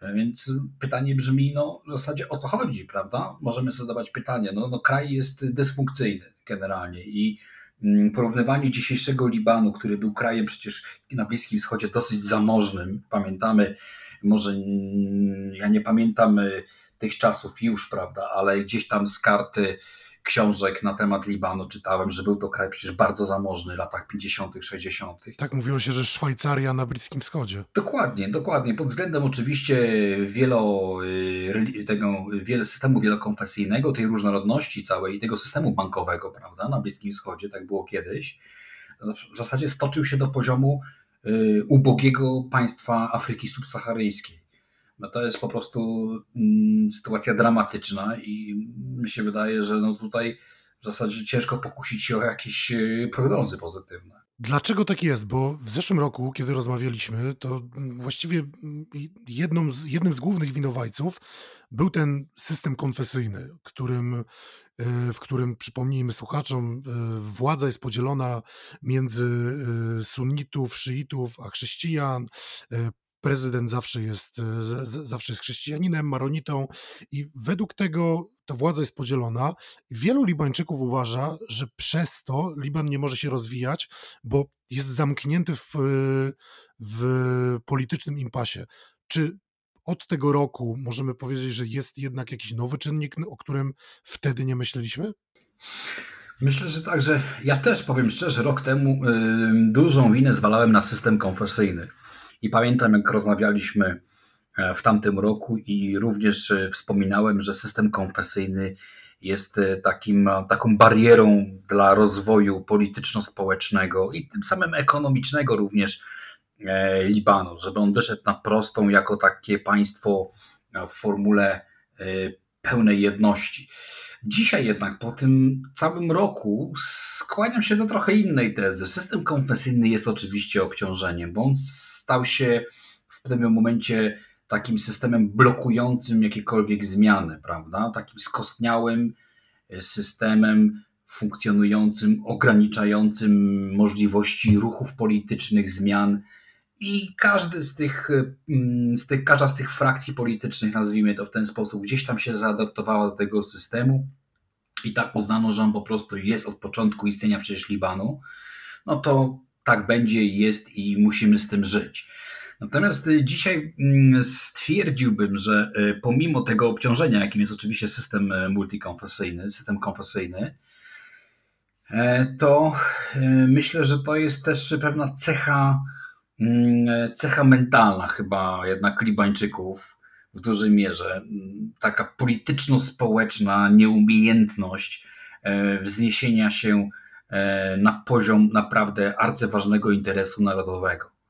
E, mi się wydaje, że Libańczycy mm, zachowują się, jakby ktoś, że użyję takiego określenia, może niezbyt, e, niezbyt ładnego, jakby ktoś po prostu temu narodowi przetrącił kręgosłup. Począwszy od zwykłych obywateli, aż po szczyty polityki. Będąc w takiej sytuacji, oni pewnie mam wrażenie, myślą, że już chyba się nic nie da po prostu z tego zrobić. No bo to nie jest też czas teraz, żeby nagle debatować o tym, czy zmienić system e, multikonfesyjny na inną formułę, bo pytania się będą pojawiać od razu następujące, na jaką formułę, prawda? Ja zresztą o tym też kiedyś wspominałem. to, że możemy odrzucić, czy można odrzucić w Libanie system konfesyjny, no to jest jedna opcja. Tylko pytanie brzmi, czym go zastąpić? Czym go zastąpić tak, żeby wszyscy byli, a pewnie nie da się tak, ale załóżmy, że większość będzie zadowolona. No, zmieniły się proporcje, prawda, wyznaniowe, jeśli chodzi o chrześcijan, no, chrześcijan, o chrześcijan i o muzułmanów. E, I w tej chwili e, zdecydowanie muzułmanie mają przewagę, chociaż system konfesyjny tego nie odzwierciedla, prawda, przy podziale, który jest, e, został zmodyfikowany w 1989 roku przy układzie Zattaif. To są takie dylematy, które są naprawdę newralgiczne. Wydaje mi się, że Liban trochę przespał ten moment. W latach 90. chyba można było to spróbować, że tak powiem, kolokwialnie trochę ruszyć. W momencie, mm, kiedy skończyła się wojna domowa, nie, nie powiem, że była realna szansa, bo wiadomo też, jaki był wpływ Syrii na to wszystko i że Liban miał ograniczone pole manewru do kreowania swojej polityki wewnętrznej, jak i zagranicznej.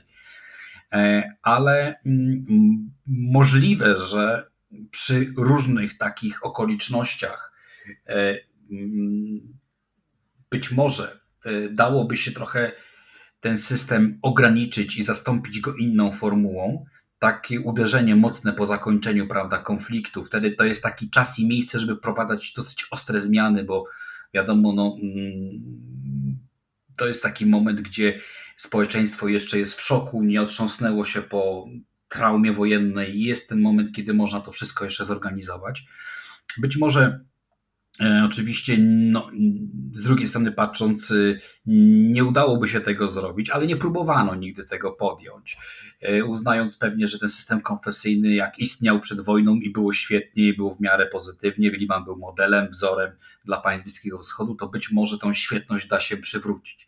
Dzisiaj mamy już 30 y, lat od zakończenia ponad w zasadzie konfliktu e, w Libanie, no i okazuje się, że ten system y, konfesyjny no, prowadzi donikąd. Ale też nie zwalałbym, tak jak powiedziałem, winy na system konfesyjny, bo uważam, że to jest jakiś czynnik też taki bardziej mentalno, psychologiczno, organizacyjny, strukturalny. O, tego słowa mi brakowało. Czynnik strukturalnego funkcjonowania Libanu, całej, jakbyśmy nazwali, że Liban jako społeczność polityczno-społeczna, ekonomiczna jest pewną strukturą, to moglibyśmy powiedzieć, że on po prostu ma tą strukturę tak uformowaną, że nie można przestawić jej na jakiekolwiek inne tory. I ta struktura sobie żyje taką w takiej formule. Oczywiście elementem tej struktury jest system konfesyjny, ale nie zwalałbym jednak winy tylko na system konfesyjny, bo mm, trudności polityczne ma wiele państw na świecie, prawda? Sąsiedni Izrael przeżywał niejednokrotnie kryzysy polityczne z różnych powodów, prawda? I gdzieś tam ten rząd y, potrafił jednak tym wstrząsnąć e, tą sytuacją. Mam wrażenie, że w Libanie brakuje takiego wstrząsu, ale z drugiej strony jeszcze patrząc, chciałem zaznaczyć, że y, może być też tak, bo nie chcę stawiać takiej tezy otwartej, ale może być tak i skłaniałbym się ku pewnym takim e, jednak sformułowaniom, że część państw y, Bliskiego Wschodu akceptuje tą sytuację, jest im na rękę. Ten taki słaby, rozmontowany, sprowadzony do poziomu, prawda, no, takiej degradacji społeczno-ekonomicznej, politycznej Liban y, jest y, na rękę niektórym państwom na Bliskim Wschodzie. E, więc taka teza też moim zdaniem powinna się pojawić, bo mocny, dobrze radzący sobie Liban zawsze będzie gdzieś w orbicie jakiegoś państwa. E, czy to Iranu bardziej, czy Arabii Saudyjskiej, czy jeszcze innego podmiotu, który gdzieś tam zawsze będzie chciał swoje wpływy utrwalać. Taka jest historia funkcjonowania tego małego Libanu, nieszczęsnego z tego punktu widzenia patrząc. Więc dla innych, dla Arabii Saudyjskiej czy dla Iranu, to może lepiej, żeby on był słaby i żeby nikt tam się, że tak powiem, z jednego i z drugiego punktu widzenia patrząc, nie za bardzo nie, nie, nie swoich wpływów nie rozszerzał. Zdaje się, że jednym z największych nieszczęść, nieszczęść Libanu niestety jest sąsiedztwo, w jakim się znajduje, bo od południa mamy Izrael, który też e, uczestniczył w wojnie libańskiej w, w Libanie, okupował Liban przez jakiś czas południowy, a także w 2006 roku był w Libanie w wojnie, jak to Izraelczycy określają, wojnie przeciwko Hezbollahowi. Do tego mamy Syrię, która przez długi czas wpływała na politykę wewnętrzną, wewnętrzną Libanu i też była obecna militarnie w Libanie. No dzisiaj już sytuacja wygląda inaczej, ale mamy z kolei w Libanie syryjskich uchodźców i mamy jeszcze Hezbollah, czyli właściwie długie ramię Iranu, jak to czasami się mówi. I trudno jest sobie wyobrazić, że w takim sąsiedztwie Liban mógłby być krajem stabilnym, skoro, skoro właściwie wszystkim, wszyscy chcą go zdestabilizować, żeby, żeby zrobić gorzej swoim sąsiadom. E, tak, myślę, że ja myślę, że to jest y, na pewno e, duży dylemat. E, duży dylemat, jeśli chodzi o Liban, ponieważ mm, sąsiedztwo no, nigdy nie było sprzymierzeńcem tego państwa. My się bardzo często odnosimy, mówię eksperci, mm, badacze, naukowcy, historycy, do tego, jak ten Liban świetnie funkcjonował w latach 50., 60., taki model. To jest taki punkt odniesienia, porównania. Natomiast e, e, wtedy też były inne okoliczności. No, świat się zmienia, taka jest też e, specyfika polityki międzynarodowej. I po 1989 roku Liban tak naprawdę nie był w stanie już e, wrócić do tej swojej e, pozycji na Bliskim Wschodzie. Nie był w stanie odzyskać swojego takiego blasku. Na pewno Hezbollah e, jako taki czynnik dezintegrujący Liban z jednej strony, z drugiej też no, wypełniający lukę państwa narodowego w różnych obszarach. Nie sprzyja to oczywiście budowaniu silnego państwa, ale nie tylko na Hezbollah bym tu zrzucał winę, bo na tą całą specyfikę libańskiego sektarianizmu, prawda? Na te wzajemne kłótnie, animozje, E, które no, osiągały i osiągają do dnia dzisiejszego no, bardzo wielkie rozmiary. Jeśli nie można ustanowić y, szefa rządu od praktycznie wielu, wielu, wielu miesięcy, no to jest y, chyba taki klasyczny dowód na to, że państwo po prostu jest y, E, no, niewydolne systemowo. To jest, przede wszystkim musi być rząd ustanowiony, musi być premier, który wraz ze swoimi ministrami, kimkolwiek by oni nie byli, będzie brał odpowiedzialność i będzie starał się przywrócić poprzez działania jakieś e, no, namiastki normalnego funkcjonowania. Jeśli mm, te informacje społeczne, które ja czytam, prawda, o Libanie, no są zatrważające. No, skala w ogóle degradacji takiej egzystencjalnej zwykłego Libańczyka no jest zatrważająca. Już wspominałem o tym, ale e, przede wszystkim my mówimy dzisiaj o nie tylko o braku e, paliwa czy przerwach w dostawach prądu, ale mówimy o braku podstawowych środków żywnościowych i medycznych.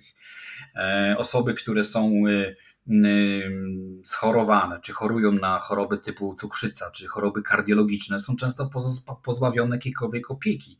Będzie wzrastała śmiertelność. Lekarze wyjeżdżają z Libanu.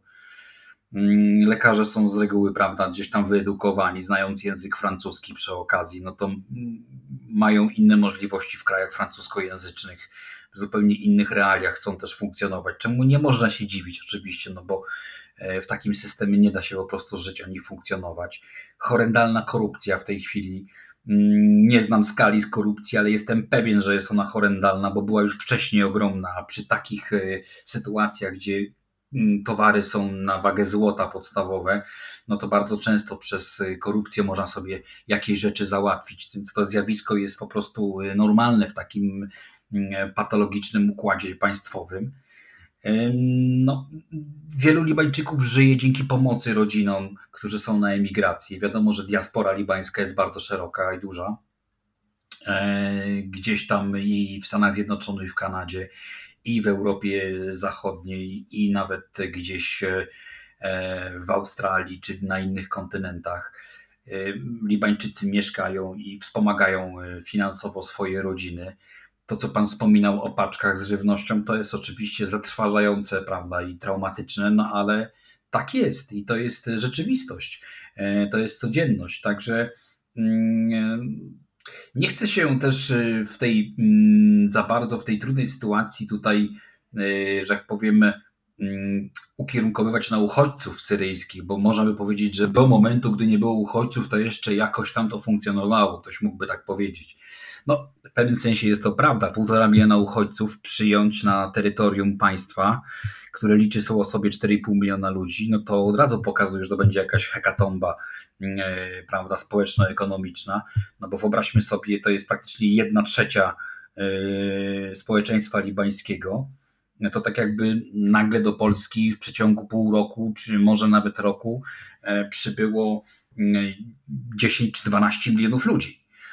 Pytanie brzmi, co byśmy wtedy zrobili? No pewnie byśmy mieli ogromny problem i to by w zasadzie no, trzeba byłoby stworzyć jakąś niesamowitą tutaj, y, jakiś niesamowity plan działania, jeśli to w ogóle można byłoby opanować, bo absorpcja takiej ilości uchodźców jest prawdę mówiąc niemożliwa przez żadne państwo na świecie. No, 30% swojej populacji to jest niebywała liczba. No, Liban stanął przed tym dylematem. Y, I z tym tego dylematu no, nie ucieknie. No, po prostu ci uchodźcy są, nie żyją w skrajnej nędzy, bez podstawowych y, środków do życia, bez wody pitnej często no, skoro sami Libańczycy cierpią, e, niedobo, nie domagają egzystencjalnie, cierpią niedobory różnego rodzaju, jeśli chodzi o podstawowe e, produkty i podstawowe rzeczy, no to co tu mówić o uchodźcach dopiero, prawda? No to jest już zupełnie e, inna, inna kwestia. Tak. A jaką rolę tutaj może odegrać Europa? Bo Liban, Liban jest związany z Francją, chociaż głębokość tego związku jest, e, no jest, może być podmiotem debat, przedmiotem debat, przepraszam, ale no jednak związki z Francją są. To, to było widać na przykład po wybuchu, kiedy przy wizycie prezydenta Macrona e, Libańczycy domagali się wręcz od niego jak, udzielenia mu jakiejś pomocy. Czy Europa, Francja albo w ogóle szerzej Europa ma jakąś rolę do odegrania jeszcze w Libanie? Ja kiedyś się wypowiadałem na temat roli Francji w Libanie. Ona jest moim zdaniem czysto nominalna w tej chwili. Od dłuższego czasu taka była. No, Francja miała swoje lata świetności, uwarunkowane oczywiście czynnikami historycznymi. E, po II wojnie światowej była mm, bardzo mocno obecna politycznie w Libanie, no ale ten czas się skończył. Mm, wojna w Libanie od 1975 roku no, radykalnie zmieniła ten układ sił i po 1989 roku tak naprawdę Syryjczycy przejęli E, taki status, ja bym nazwał w cudzysłowie oczywiście, protektora Libanu, w trochę osłabiając, znaczy znacznie osłabiając pozycję Francji, która już z czasem po prostu gdzieś tam słabła na rzecz innych podmiotów. Pamiętamy też okres zimnej wojny, rywalizacja radziecko-amerykańska, wypchnięcie Francji i Wielkiej Brytanii z Bliskiego Wschodu, w sensie strefy wpływów oczywiście przez te państwa spowodowało to, że rola francuska no, została mm, znacznie ograniczona. Szczególnie w Libanie na Bliskim Wschodzie, którym jest regionem, który jest regionem newralgicznym, bo nie miało to takiego odniesienia może do Afryki subsaharyjskiej, gdzie Francuzi no, odgrywali i odgrywają dość ważną rolę po dziś dzień. W Macron buduje trochę taki polityczny PR y, do dzisiaj na, y, e, w oparciu o y, swoją taką tutaj mm, rzekłbym pozycję e, względem podmiotów, które są historycznie związane z Francją. Jest to na pewno jest to pozytywnie E, odbierane przez wielu Francuzów i zwłaszcza przez rzesze też libańskich emigrantów e, mieszkających we Francji. Ale pytanie brzmi, czy coś kreatywnego, konkretnego da się zrobić ze strony francuskiej względem Libanu? No, moim, zdaniem, moim zdaniem nie bardzo, bo, bo, bo Francuzi mm, pewnie podejmują się różnego rodzaju gdzieś tam inicjatyw o charakterze pomocowym, o charakterze takiej pomocy społecznej, pomocy rozwojowej tutaj dla Libanu. Natomiast no, nie wcielą się, że tak powiem, w rząd libański i nie będą za Libańczyków rządzić tym państwem, biorąc pod uwagę też y, skomplikowaną konfigurację polityczną w tym kraju. E, bo, bo od dawna wiemy, że jednak y, wpływy francuskie, ja to powiedziałem wcześniej, były czysto nominalne. Z racji czynnika historycznego gdzieś ta Francja się w tle Libanu pojawiała i ona gdzieś tam się bardzo często uaktywniała, ale no już bez takich realnych, realnych, konkretnych y, możliwości oddziaływania. Ja uważam, że mm, dawno Liban już od, może były dawno, no, co najmniej od kilkudziesięciu lat już wypadł z tej orbity wpływów francuskich na dobre. Mm, one z roku na rok były coraz mniejsze, coraz mniejsze, a po wojnie e, domowej w Libanie, po jej zakończeniu, praktycznie zostały zredukowane do takiego minimum. A czy coś uda się teraz zmienić e, nowemu premierowi? No bo Saad Hariri mm, zrezygnował, przez wiele miesięcy próbował zbudować rząd bezskutecznie. No i teraz mamy nowego kandydata. Jest Najib Mikati, który już e, dwukrotnie był premierem Libanu. Czy on ma jakiekolwiek szanse na, na to, żeby ten rząd zbudować i rzeczywiście coś w tym kraju zmienić? Czy będzie to kolejna postać, która będzie widniała jako, jako ten kandydat na premiera, który próbuje zbudować rząd, ale już w tym momencie Liban jest tak dysfunkcyjny, że rządu zbudować się nie będzie dało? E, to znaczy, myślę, że są dwie, dwie opcje. E, nie odkryję tutaj Ameryki, mówiąc szczerze, ale powiem, że jest opcja dobra i zła, jak to zwykle z tymi opcjami bywa. E, zastanówmy się może trochę nad tą opcją złą, która jednak mimo wszystko jest bliższa mojej, mojej jednak tutaj tezie, że niewiele da się zrobić, ponieważ sytuacja jest na tyle dramatyczna, że jakikolwiek rząd, który by nie powstał, no nic w szybkim tempie nie zrobi. A wiadomo, że cierpliwość y, u Libańczyków jest dosyć słaba i te różnice, te podziały, które mm, istnieją, konflikty wewnętrzne, polityczne, różnego rodzaju partykularne interesy, ten sektarianizm, o którym ja mówiłem, jest na tyle dotkliwy, i no to, jak powiem, y, dręczący ten kraj, że mm, ciężko sobie wyobrazić, że ten rząd będzie miał czas y, nieograniczony na poprawę sytuacji. W zasadzie pamiętajmy też y, o tym, że no, jesteśmy cały czas w trakcie epidemii, pandemii, pandemii koronawirusa. No to jest też czynnik, który no, nie ułatwia Libańczykom prawda, wyjścia z kryzysu, no bo cały świat gdzieś tam mm, dotkliwie, dotkliwie mm, w tej całej pandemii musiał ucierpieć. No i Liban też jest y, poniekąd oczywiście tutaj w tej materii ofiarą tej pandemii, tak jak i każde inne państwo w jakimś stopniu mniejszym czy większym. E, tylko, że mm, mm, proces jakby trudności, skala dylematów, które tam się pojawiają, no w zasadzie y, czy tam bierzemy pod uwagę pandemię, czy nie bierzemy, to no i tak, tak była, no po prostu się mogła jeszcze bardziej pogorszyć, czego jesteśmy świadkami. I problem tylko tutaj polega na tym, jak nisko Liban jeszcze może upaść, żeby w ogóle e, można było nagle mm, stwierdzić, no trzeba zacząć od zera w zasadzie. Jeśli do tego stopnia byśmy doszli, no to to już byłoby dramatyczne.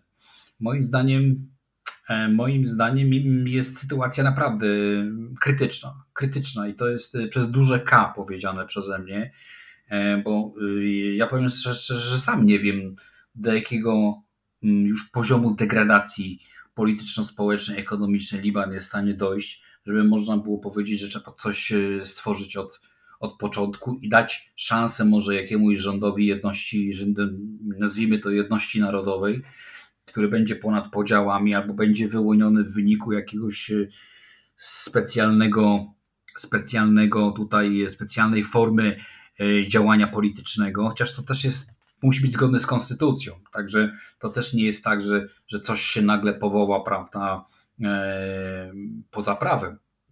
Więc no, jakby to wszystko tworzy taką trochę sytuację totalnej beznadziei, powiedziałbym, bez żadnych szans na, na jakieś przywrócenie e, tutaj funkcjonowania pozytywnego. To, te państwa się nie odbuduje oczywiście w ciągu pięciu miesięcy, sześciu, może jednego roku, ale trzeba byłoby zacząć oczywiście od czego? No, od opanowania tej strasznej inflacji, od tych takich spraw podstawowych ekonomicznych. Ten funt libański jest bezwartościowy.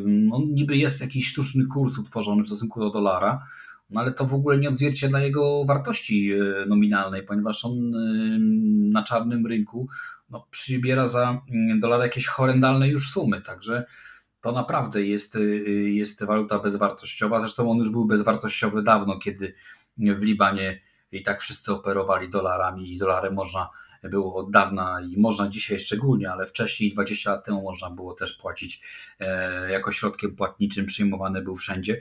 To też pokazuje słabość waluty, prawda? No, państwo, które ma swoją walutę, uznaje ją za silną, mocną, to nie pozwoli na takie rzeczy, że ktoś będzie gdzieś płacił w różnych sytuacjach, gdzieś tam dolarami czy inną walutą. No, mm, czasami w kurortach turystycznych jest to przyjmowane, ale to jest jakby specyfika kurortów turystycznych. Natomiast ja mówię o całym państwie, o różnorodnych y, miejscach, więc to, to jest też kwestia y, istotna. Y, pozytywny scenariusz, może taki trochę mm, budujący, ale moim zdaniem mało realny, chociaż zawsze trzeba mieć nadzieję. E, ja myślę, że mm, no może faktycznie, tylko pytanie brzmi, kto miałby tutaj stworzyć, stworzyć e, jakiś taki, nie wiem, e, mm, czy wspomóc stworzenie jakiegoś rządu, który by w Libanie e, trochę odbudował tą sytuację. No, mówił pan Francja czy Stany Zjednoczone ewentualnie, tylko problem polega na tym, że po drugiej stronie mamy wpływy Iranu, mamy Arabię Saudyjską i to jest znowu dylemat, który uniemożliwia takie akcje. Jeśli Liban byłby w orbicie jednego państwa świata zachodu, na przykład wyobraźmy sobie sytuację, która oczywiście jest czystą spekulacją i nie ma potwierdzenia w faktach, y, byłby w, w orbicie wpływów y, Stanów Zjednoczonych, to wydaje mi się, że to już byłoby połowa sukcesu, bo tutaj Amerykanie mogliby pomóc wykreować jakąś, jakąś kwestię, y, która by stanowiła podstawę do, do opanowania tego, tej całej sytuacji ale to też nie dawałoby pewnej gwarancji, no bo wiadomo, że nikt za nikogo pewnych decyzji nie podejmie i nie wdroży pewnego pakietu zmian głęboko idących, daleko idących reform. Mi się wydaje, że Liban po prostu jest ofiarą tego całego, tej całej struktury społecznej, prawda, na Bliskim Wschodzie. U Libańczyków to teraz właśnie wyraźnie widać. Tej korupcji horrendalnej połączonej z sektarianizmem, z klientelizmem, z partykularnym realizacją interesów grup religijno-politycznych. No i to po latach wszystko się mści. Pamiętam, jak rozmawialiśmy rok temu i e, ja też miałem takie przekonanie, że ten wybuch e, saletry amonowej w porcie w Bejrucie doprowadzi do tego, że e, nagle Liban jako państwo mm, patrząc przez pryzmat polityków oczywiście, przejrzy na oczy i yy, ci politycy no, wstrząsną sobą, urzędnicy i wszyscy i nagle to będzie taki moment zwrotny, że no, wydarzyła się już taka tragedia, takie zaniedbanie, że już gorzej być nie może, że no, to jest ten moment, gdzie trzeba naprawdę zintensyfikować działania i spróbować krok po kroku przyjąć plan naprawczy, który musiał być zaakceptowany przez wszystkie formacje polityczne w Libanie, być może tak sobie też to wyobrażałem jako takie e, raczej myślenie życzeniowe, bo to naprawdę był duży cios. E, pamiętamy rok temu duży szok w ogóle, jak to w ogóle jest możliwe, gdzie przy zabudowaniach prawda, mieszkalnych, przy infrastrukturze, infrastrukturze hotelowej, gdzieś tu jest obok składowane kilka ton saletry amonowej, która jest materiałem niezwykle niebezpiecznym, łatwopalnym. No to, to, to mm, niewyobrażalna sytuacja, prawda no zaniedbanie to chyba jest zbyt, zbyt łagodne słowo. E, natomiast e, ja myślałem, że to będzie taki wstrząs, prawda, do zmiany, żeby pójść w kierunku reform. Tak, zmodyfikować może ten system e, trochę konfesyjny, spróbować jednak doprowadzić do pewnych jakichś tam zmian. No jednak nie. Te, ten system konfesyjny, który tu krąży wokół naszej dyskusji, jest cały czas oczywiście obecny, on jest problemem niewątpliwie. No bo mm, jeśli doszłoby do tego, ja się jeszcze jednej rzeczy obawiam, bo tak tutaj jak rozmyślamy na temat przyszłości Libanu, ja się obawiam tego, czy nie dojdzie do tego, że Liban po prostu podzieli się na jakiś kontrolowany przez lokalnych polityków strefy wpływów. To znaczy, że chrześcijanie będą sami zamknięci w swoich granicach, gdzieś tam będą dalej miejscowości szyickie, e, część e, miejscowości sunnickich. Tak jak to było trochę podczas wojny, tylko że może bez regularnej wojny, ale ze swoimi jakimiś milicjami. E, takie państwo no, totalnie rozregulowane, coś takiego jak E, chyba na myśl przychodzi mi Somalia, prawda? Że ona istnieje na mapie, ale jest rządzona przez jakichś warlordów, fragmenty prowincji są rządzone przez jakichś przywódców, mają swoje armie i tak naprawdę nie ma e, nadrzędnych instytucji państwowych. Państwo de facto nie istnieje. Tego się obawiam, że dojdzie do takiego momentu, mm, że po prostu ta struktura już nie wytrzyma i e, jeśli ludzie będą po prostu umierać z, z powodu braku podstawowych, egzystencjalnych e, produktów, braku realizacji swoich potrzeb, no to to będzie już e, chyba jedyne wyjście. No ale miejmy nadzieję, że do tego nie dojdzie, chociaż ja bym wcale tego do końca nie wykluczał.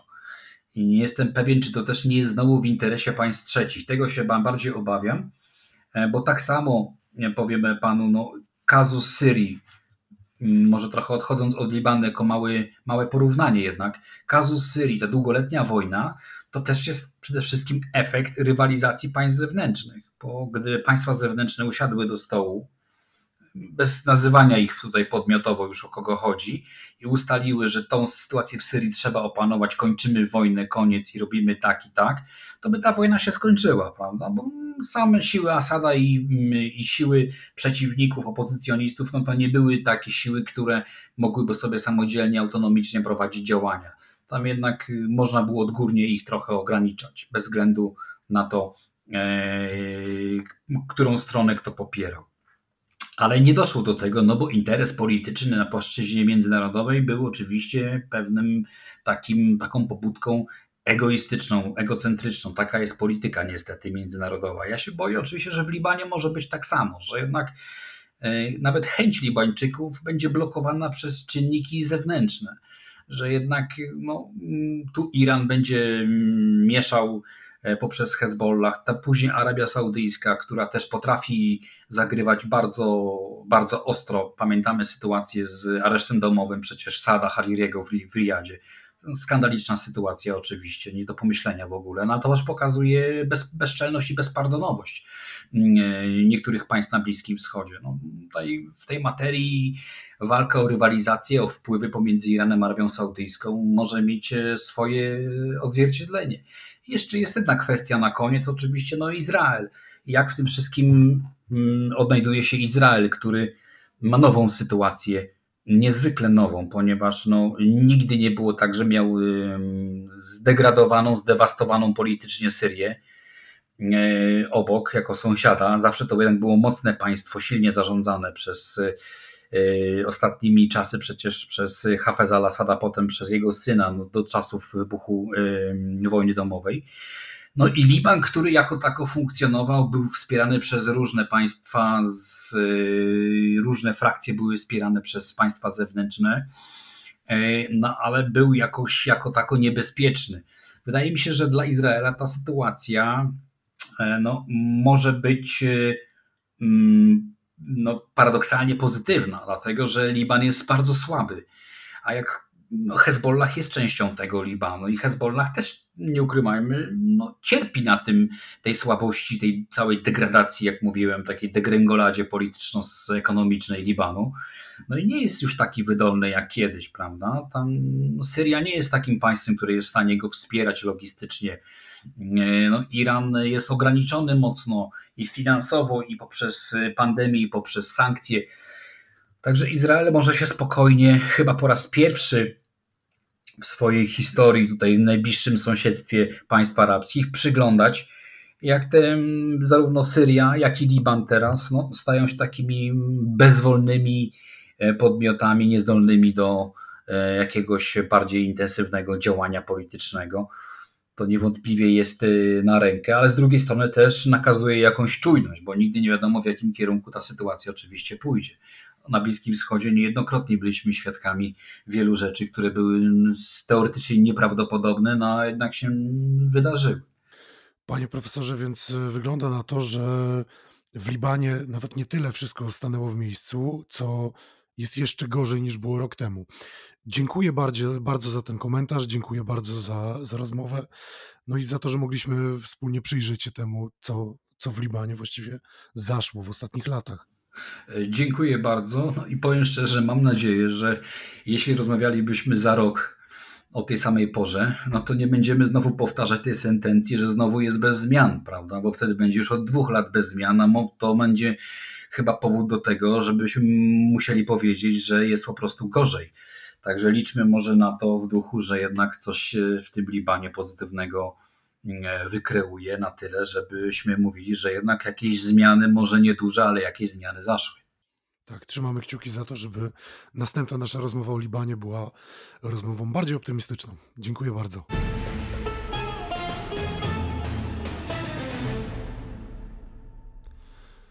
I rozmawiał z nami profesor Rafał Żerowski z Wyższej Szkoły Administracji i Biznesu imienia Eugeniusza Kwiatkowskiego w Gdyni.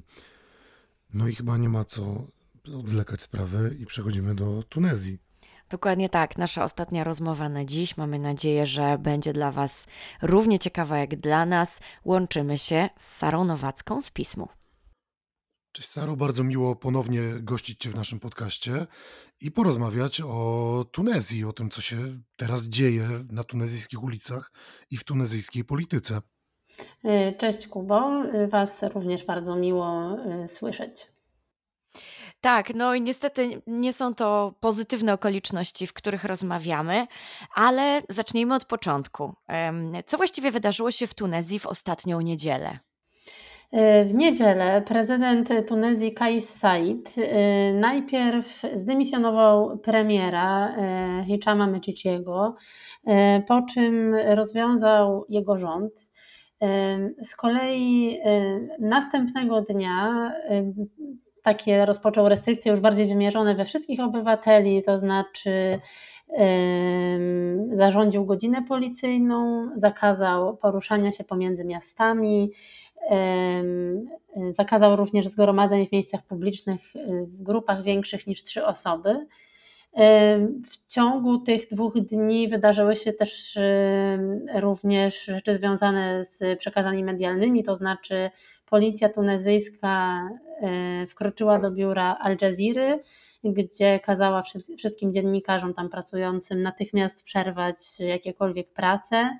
E, otoczyła również budynek parlamentu i budynki rządowe, przy czym do budynku parlamentu nie wpuściła e, przewodniczącego parlamentu, czyli Rashida Ghanuchiego. E, no tak, no i oczywiście też w niedzielę jeszcze prezydent e, zawiesił pracę parlamentu w ogóle. I w tym wszystkim prezydent twierdzi, e, że uruchomił po prostu artykuł 80 tunezyjskiej konstytucji, która właśnie pozwala mu przejąć w wyjątkowych sytuacjach władzę wykonawczą w kraju. Przy czym Niektórzy, to znaczy w zasadzie dosyć duża część tunezyjskich prawników, polityków, ekspertów nie do końca zgadza się z tym, bo twierdzą, że no, po pierwsze y, ten artykuł 80 tunezyjskiej konstytucji zakłada, że żeby jego uruchomić, państwo musi być w tak niestabilnej sytuacji, że jego normalne funkcjonowanie nie jest możliwe. A po drugie, tak naprawdę zakłada ten artykuł, że sesja parlamentu będzie trwać permanentnie, y, aż do czasu, kiedy ten artykuł przestanie funkcjonować, y, a nie, że zostanie ten parlament zawieszony.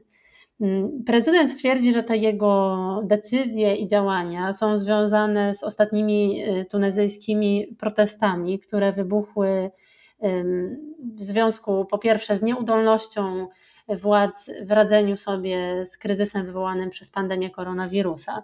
W lipcu były takie wskaźniki w Tunezji, kiedy na 100 tysięcy y, mieszkańców umierała 1,4 osoby.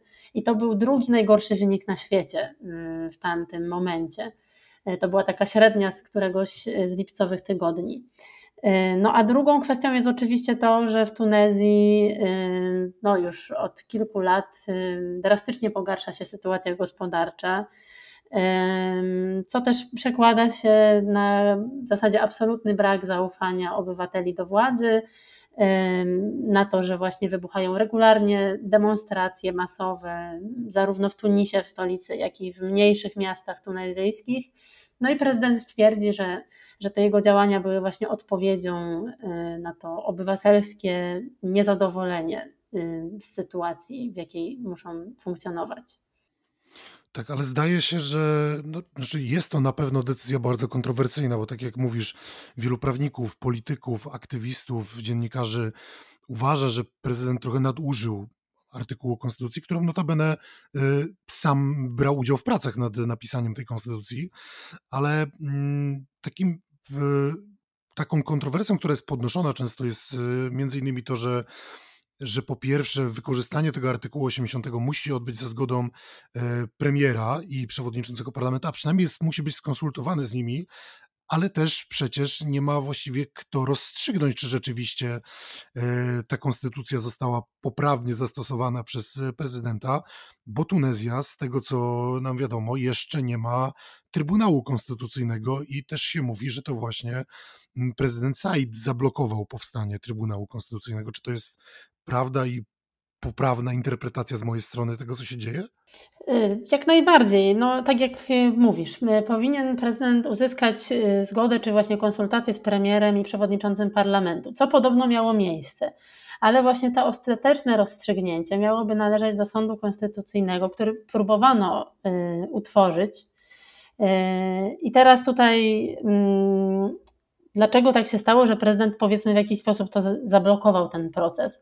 Teoretycznie, również zgodnie z tunezyjską konstytucją, sąd konstytucyjny, Trybunał Konstytucyjny powinien powstać do roku od wyborów. Kiedy parlament tunezyjski pracował nad ustawą, która pozwoliłaby mianowa na mianowanie 12 sędziów Sądu Konstytucyjnego, e, to prezydent e, zablokował e, tę pracę, to znaczy nie ratyfikował tej ustawy. Mm, I argumentował to właśnie w ten sposób, że został przekroczony ten limit czasu, który politycy mieli na nominowanie sędziów. Niemniej no, jest to, była to decyzja dosyć kontrowersyjna, tak? no bo to już po, po przekroczeniu czasu czy nie, yy, po prostu państwo zostało bez yy, tego bardzo ważnego filaru demokracji, yy, co w zasadzie w tej chwili właśnie pozwoliło prezydentowi na zwiększenie swojej władzy, a przecież spośród tych 12 sędziów Trybunału Konstytucyjnego czterech miał e, mianować parlament, e, czterech miała mianować taka specjalna komisja sędziowska, no ale czterech miał mianować również prezydent. Więc to nie jest tak, że, że, że parlament próbował coś tutaj wymusić przeciwko prezydentowi, kiedy, kiedy nad tą ustawą pracował.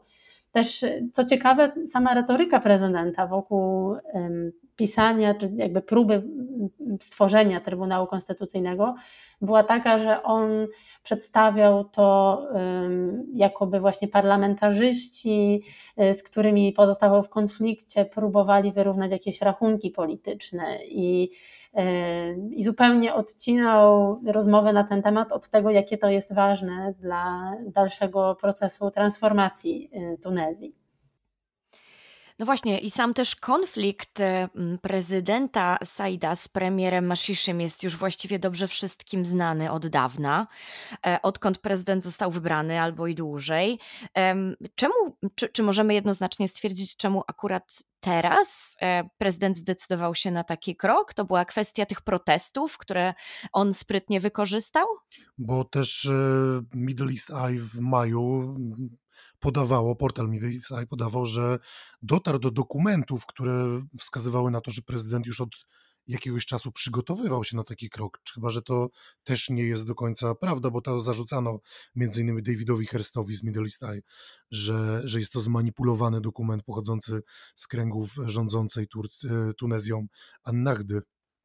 E, no tutaj w ogóle możemy jeszcze się cofnąć jeszcze troszkę dalej, bo Pierwszy premier, który utworzył rząd po wyborach w 2019 roku, y, również pozostawał w dosyć dużym konflikcie y, z Saidem. Y, kiedy Said mianował Mesisiego na nowego premiera, to w zasadzie interpretowano to jako wskazanie przez prezydenta człowieka, który jest mu bliski, z którym raczej pozostawał w pozytywnych relacjach. Przy czym w związku z tym była i taka interpretacja, ku której ja bym się może skłaniała, że prezydent liczył na to, że w związku z tym, że miał bliskie relacje z nominowanym przez siebie premierem, parlament nie przegłosuje tej kandydatury, co pozwoli mu na e, ogłoszenie wcześniejszych wyborów. Ku zaskoczeniu prezydenta parlamentarzyści przegłosowali kandydaturę Mesisiego. Mesisi utworzył rząd i tutaj zaczął się konflikt z prezydentem. I od tamtej pory pojawiło się no, kilka takich powiedzmy sytuacji wskazujących na różne kontrowersje między premierem a prezydentem. Jedną z nich było stwierdzenie prezydenta, że jest on zwierzchnikiem służb bezpieczeństwa, e, gdzie no, zgodnie z tunezyjską konstytucją jest tak, że prezydent jest zwierzchnikiem sił zbrojnych, a i owszem, ale te wewnętrzne służby bezpieczeństwa podlegają e, ministrowi e, spraw wewnętrznych, no, który z kolei podlega premierowi. Mm, z kolei kolejną taką sprawą było była powiedzmy taka zmiana w rządzie, która została zaproponowana przez Mensisiego po y, kolejnych protestach w Tunezji. Y, I Said nie zgodził się na zaprzysiężenie części y, zaproponowanych przez Mensisiego ministrów. Więc to była taka już pierwsza wskazówka na to, że prezydent stara się te swoje prerogatywy zwiększać, y, wykorzystywać y, swoją władzę w taki sposób, żeby utrudniać dostęp do niej y, pozostałym politykom. Jeżeli chodzi o ten dokument majowy, no faktycznie pojawiły się takie doniesienia właśnie w Middle East Eye, które wskazywałyby na to, że mm, doradcy prezydenta nakłaniali go do tego, E, żeby właśnie wykorzystując konstytucję e, przejął pełnię władzy w kraju. Mm, Middle East Eye określiło to jako taki e, konstytucyjny przewrót. Tak? No, prawda czy nieprawda, rzeczywiście do tego doszło, więc teraz trudno w zasadzie tym oskarżeniom Davida, wobec Davida Hearsta tak w 100% zawierzać, bo rzeczywiście E, no mniej więcej to, co w tym jego artykule zostało przewidziane, się wydarzyło. A czy możemy w związku z tym powiedzieć za, no za zachodnimi mediami, też za częścią bliskowschodnich mediów, że mamy tutaj do czynienia z zamachem stanu? Bo zamachem stanu nie chcą tego nazywać e, organizacje międzynarodowe, takie jak ONZ czy Unia Europejska. Stany Zjednoczone też nie nazywają tego zamachem stanu, ale zamachem stanu jasno nazywają to, to Turcy, więc może czy my po, możemy tak o tym mówić i dlaczego Zachód y, nie chce tego nazywać zamachem stanu? Właściwie dwa pytania, ale dwa w jednym. E, to znaczy, ja bym rzeczywiście też była ostrożna, bo tak na 100% jeszcze nie wiemy, co się wydarzy. Być może rzeczywiście będzie tak, jak prezydent zapowiada, że y, te powiedzmy wyjątkowe metody będą funkcjonować przez te 30 dni, e, po czym zostaną ogłoszone wcześniejsze wybory i powiedzmy, że funkcjonowanie Tunezji wróci, no nawet jeżeli nie w 100% do, do normy, no to jednak na tą ścieżkę demokratyczną państwo powróci. Przy czym no to jest taka bardzo optymistyczna wersja i też szczerze mówiąc ja nie do końca się jej spodziewam. Pamiętam, że też y, Stany Zjednoczone bardzo długo nie nazywały zamachem stanu, kiedy Sisi przejął władzę w Egipcie. E, no wynika to oczywiście z tego, że jest to termin też prawniczy i po prostu pewne warunki muszą zostać spełnione, żeby, żeby tak żeby w ten sposób taką sytuację nazwać. To, że Turcja akurat y, bardzo szybko y, nie waha się użyć takiego określenia, no też wynika z tych regionalnych rozgrywek, a mianowicie Turcja i pozostaje w bliskich relacjach z Bractwem Muzułmańskim, a An-Nahda pełniąca do tej pory taką dominującą funkcję w tunezyjskim parlamencie, y, wywodzi się z Bractwa Muzułmańskiego, czy jest wręcz jego mm, odłamem tunezyjskim, przy czym takim bardzo umiarkowanym y, i, i, i raczej nie, nie jest tym, czego, co wielu powiedzmy ludzi mieszkających na zachodzie kojarzy z, z określeniem Bractwo Muzułmańskie. A co na to wszystko tunezyjska ulica? Bo tam też przecież głosy są podzielone. Czy Tunezyjczycy popierają prezydenta, czy, czy stają po stronie parlamentu? W sumie całe, cała ta, ta awantura, nazwijmy to, w niedzielę rozpoczęła się też od protestów pod siedzibą rządzącej partii, e, w wyniku w pewnym sensie, których czy, czy mm, jakby po nich wieczorem prezydent wystąpił y, i ogłosił swoje nowe działania, używając w pewnym sensie jako argumentu właśnie tego niezadowolenia społecznego. Więc co możemy powiedzieć o tym, jak się czują z tym wszystkim Tunezyjczycy? To jest w ogóle ciekawa sprawa, ponieważ prezydent Kais Said wygrał wybory taką dosyć miażdżącą większością, bo on uzyskał ponad 70% głosów. Jest to taka postać z ludu, która pojawiła się znikąd, nie jest powiązany z żadną partią. Jego główną, no, jest takim bardzo populistycznym politykiem, w tym sensie, że on oczywiście w dużej mierze całą, całą swoją, cały swój przekaz polityczny opiera właśnie na krytyce rządu i na krytyce partii Annahda. Ludzie, mm, ludzie mieli do niego bardzo duże zaufanie i nawet jeszcze do niedawna, według różnych sondaży, wszystko wskazywało na to, że Said pozostaje najpopularniejszym e, politykiem w Tunezji. Mm, no, niemniej, y, po tym, co się wydarzyło w niedzielę, mm, na ulicę wyszli również ludzie przeciwni y, działaniom prezydenta. E, wydaje mi się, że bez względu na to, jakie Tunezyjczycy, jaki Tunezyjczycy mają w tej chwili stosunek do rządu, a mają bardzo negatywny i też mają pełne, pełne powody, żeby właśnie taki negatywny stosunek do tego rządu mieć, ponieważ no, sytuacja gospodarcza w Tunezji jest tylko coraz gorsza tak naprawdę. Mm, więc ten cały proces demokratyzacji państwa nie przyniósł oczekiwanych efektów. W czasie ostatnich protestów mieliśmy też przypadki przemocy policji wobec y, mieszkańców. Został zabity tunezyjski pasterz właśnie przez tortury policji. No ale pojawili się też ludzie, którzy właśnie wychodzili i mówili: No tak, głosowaliśmy na prezydenta, ale boimy się o przyszłość y, demokratyzacji Tunezji.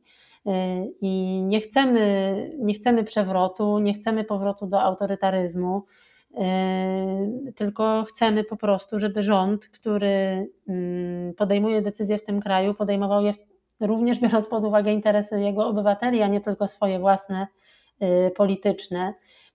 Najważniejsze wyzwanie według Tunezyjczyków, z jakimi musi zmierzyć się ich kraj, to jest korupcja, a żadnych takich odważnych decyzji przez te ostatnie 10 lat tunezyjski rząd nie podjął, żeby z tą korupcją skutecznie walczyć. Więc tutaj Tunezyjczycy mają wszelkie prawo do tego, żeby, żeby być niezadowoleni z tego, jak sytuacja wygląda. No ale prawda jest taka, że to, że prezydent przejmie władzę, że państwo e, będzie wracać do, do dyktatury, czy nawet stanie powiedzmy w takim bardziej systemie prezydenckim, no nie rozwiąże tych problemów, prawda? E, wręcz podejrzewam raczej, e, że, że ta sytuacja może się tylko pogorszyć, bo, bo państwo może się jeszcze bardziej zdestabilizować, jeszcze bardziej skorumpować uzależnić się od zewnętrznych wpływów, które są właśnie nastawione na to, żeby państwo było antyislamistyczne, y, antydemokratyczne.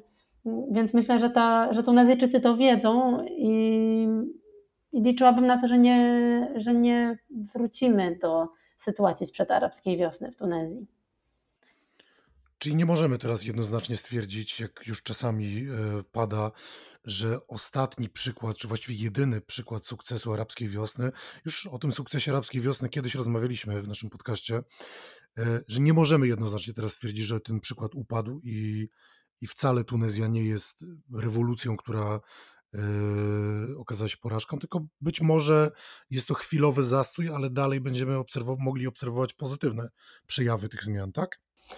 To znaczy, myślę, że tak, chociaż rzeczywiście ja podejrzewam, że ta szansa na to jest nieduża, bo no pamiętajmy, że premiera w Tunezji też mianuje prezydent, więc yy, prawdopodobnie kolejny kandydat, którego mianuje, będzie osobą raczej mu niezagrażającą i tak dalej. Więc myślę, że żeby, żeby rzeczywiście Tunezja powróciła na tą ścieżkę demokratyczną, potrzebna jest na pewno bardzo duża presja z zewnątrz. Yy, więc no tu widzę rolę dla Unii Europejskiej, dla Stanów Zjednoczonych które no oczywiście absolutnie nie, nie sugerowałabym jakichś działań innych niż czysto powiedzmy polityczno-dyplomatyczne.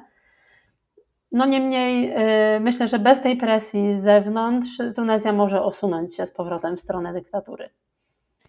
No tak, bo właściwie trochę sytuacja jest taka, że um, Tunez- Tunezyjczycy um, zawiedli się na swojej władzy, ale ze względu przede wszystkim na poziom korupcji, a no, no jakby ciężko byłoby, żeby wylali dziecko z kąpielą, pozbyli się w ogóle demokracji, winiąc to cały system o, o to, że jest błędny, a trochę takie ryzyko też istnieje.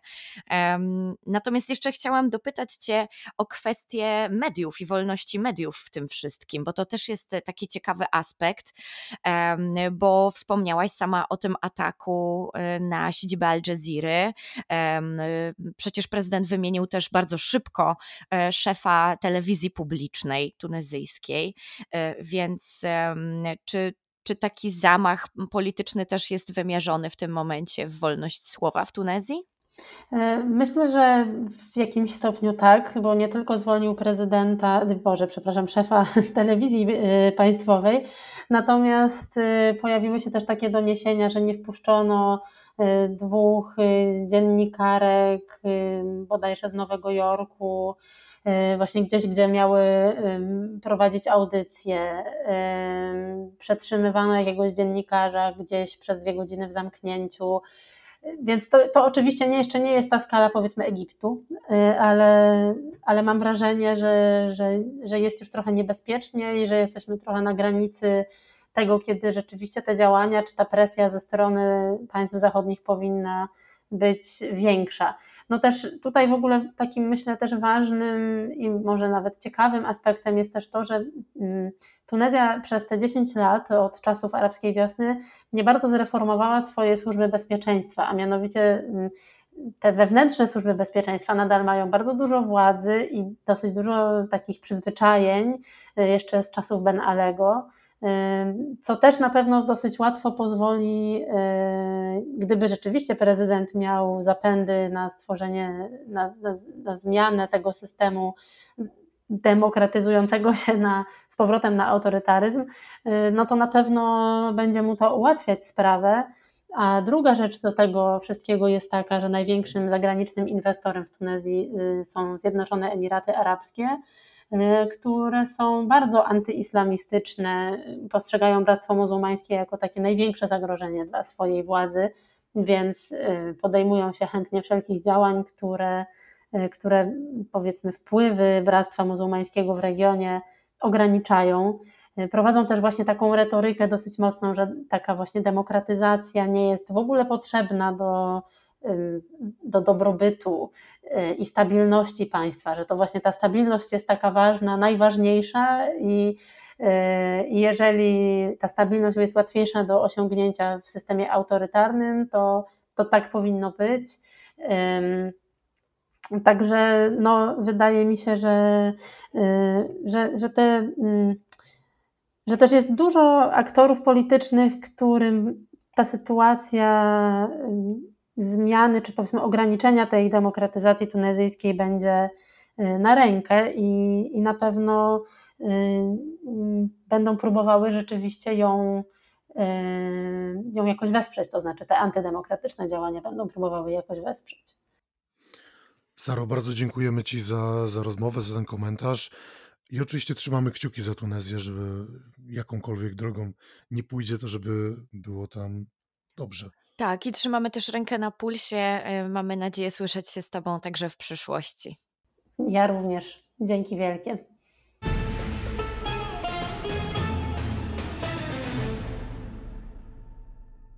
Rozmawiała z nami Sara Nowacka z Polskiego Instytutu Spraw Międzynarodowych.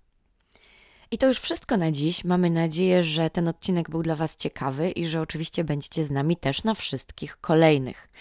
Tak, pamiętajcie, że możecie nas pisać, możecie nas wysłać maile na kontakt małpa stosunkowo bliski wschód.pl. Możecie nas pisać na Facebooku, na Instagramie, na Twitterze.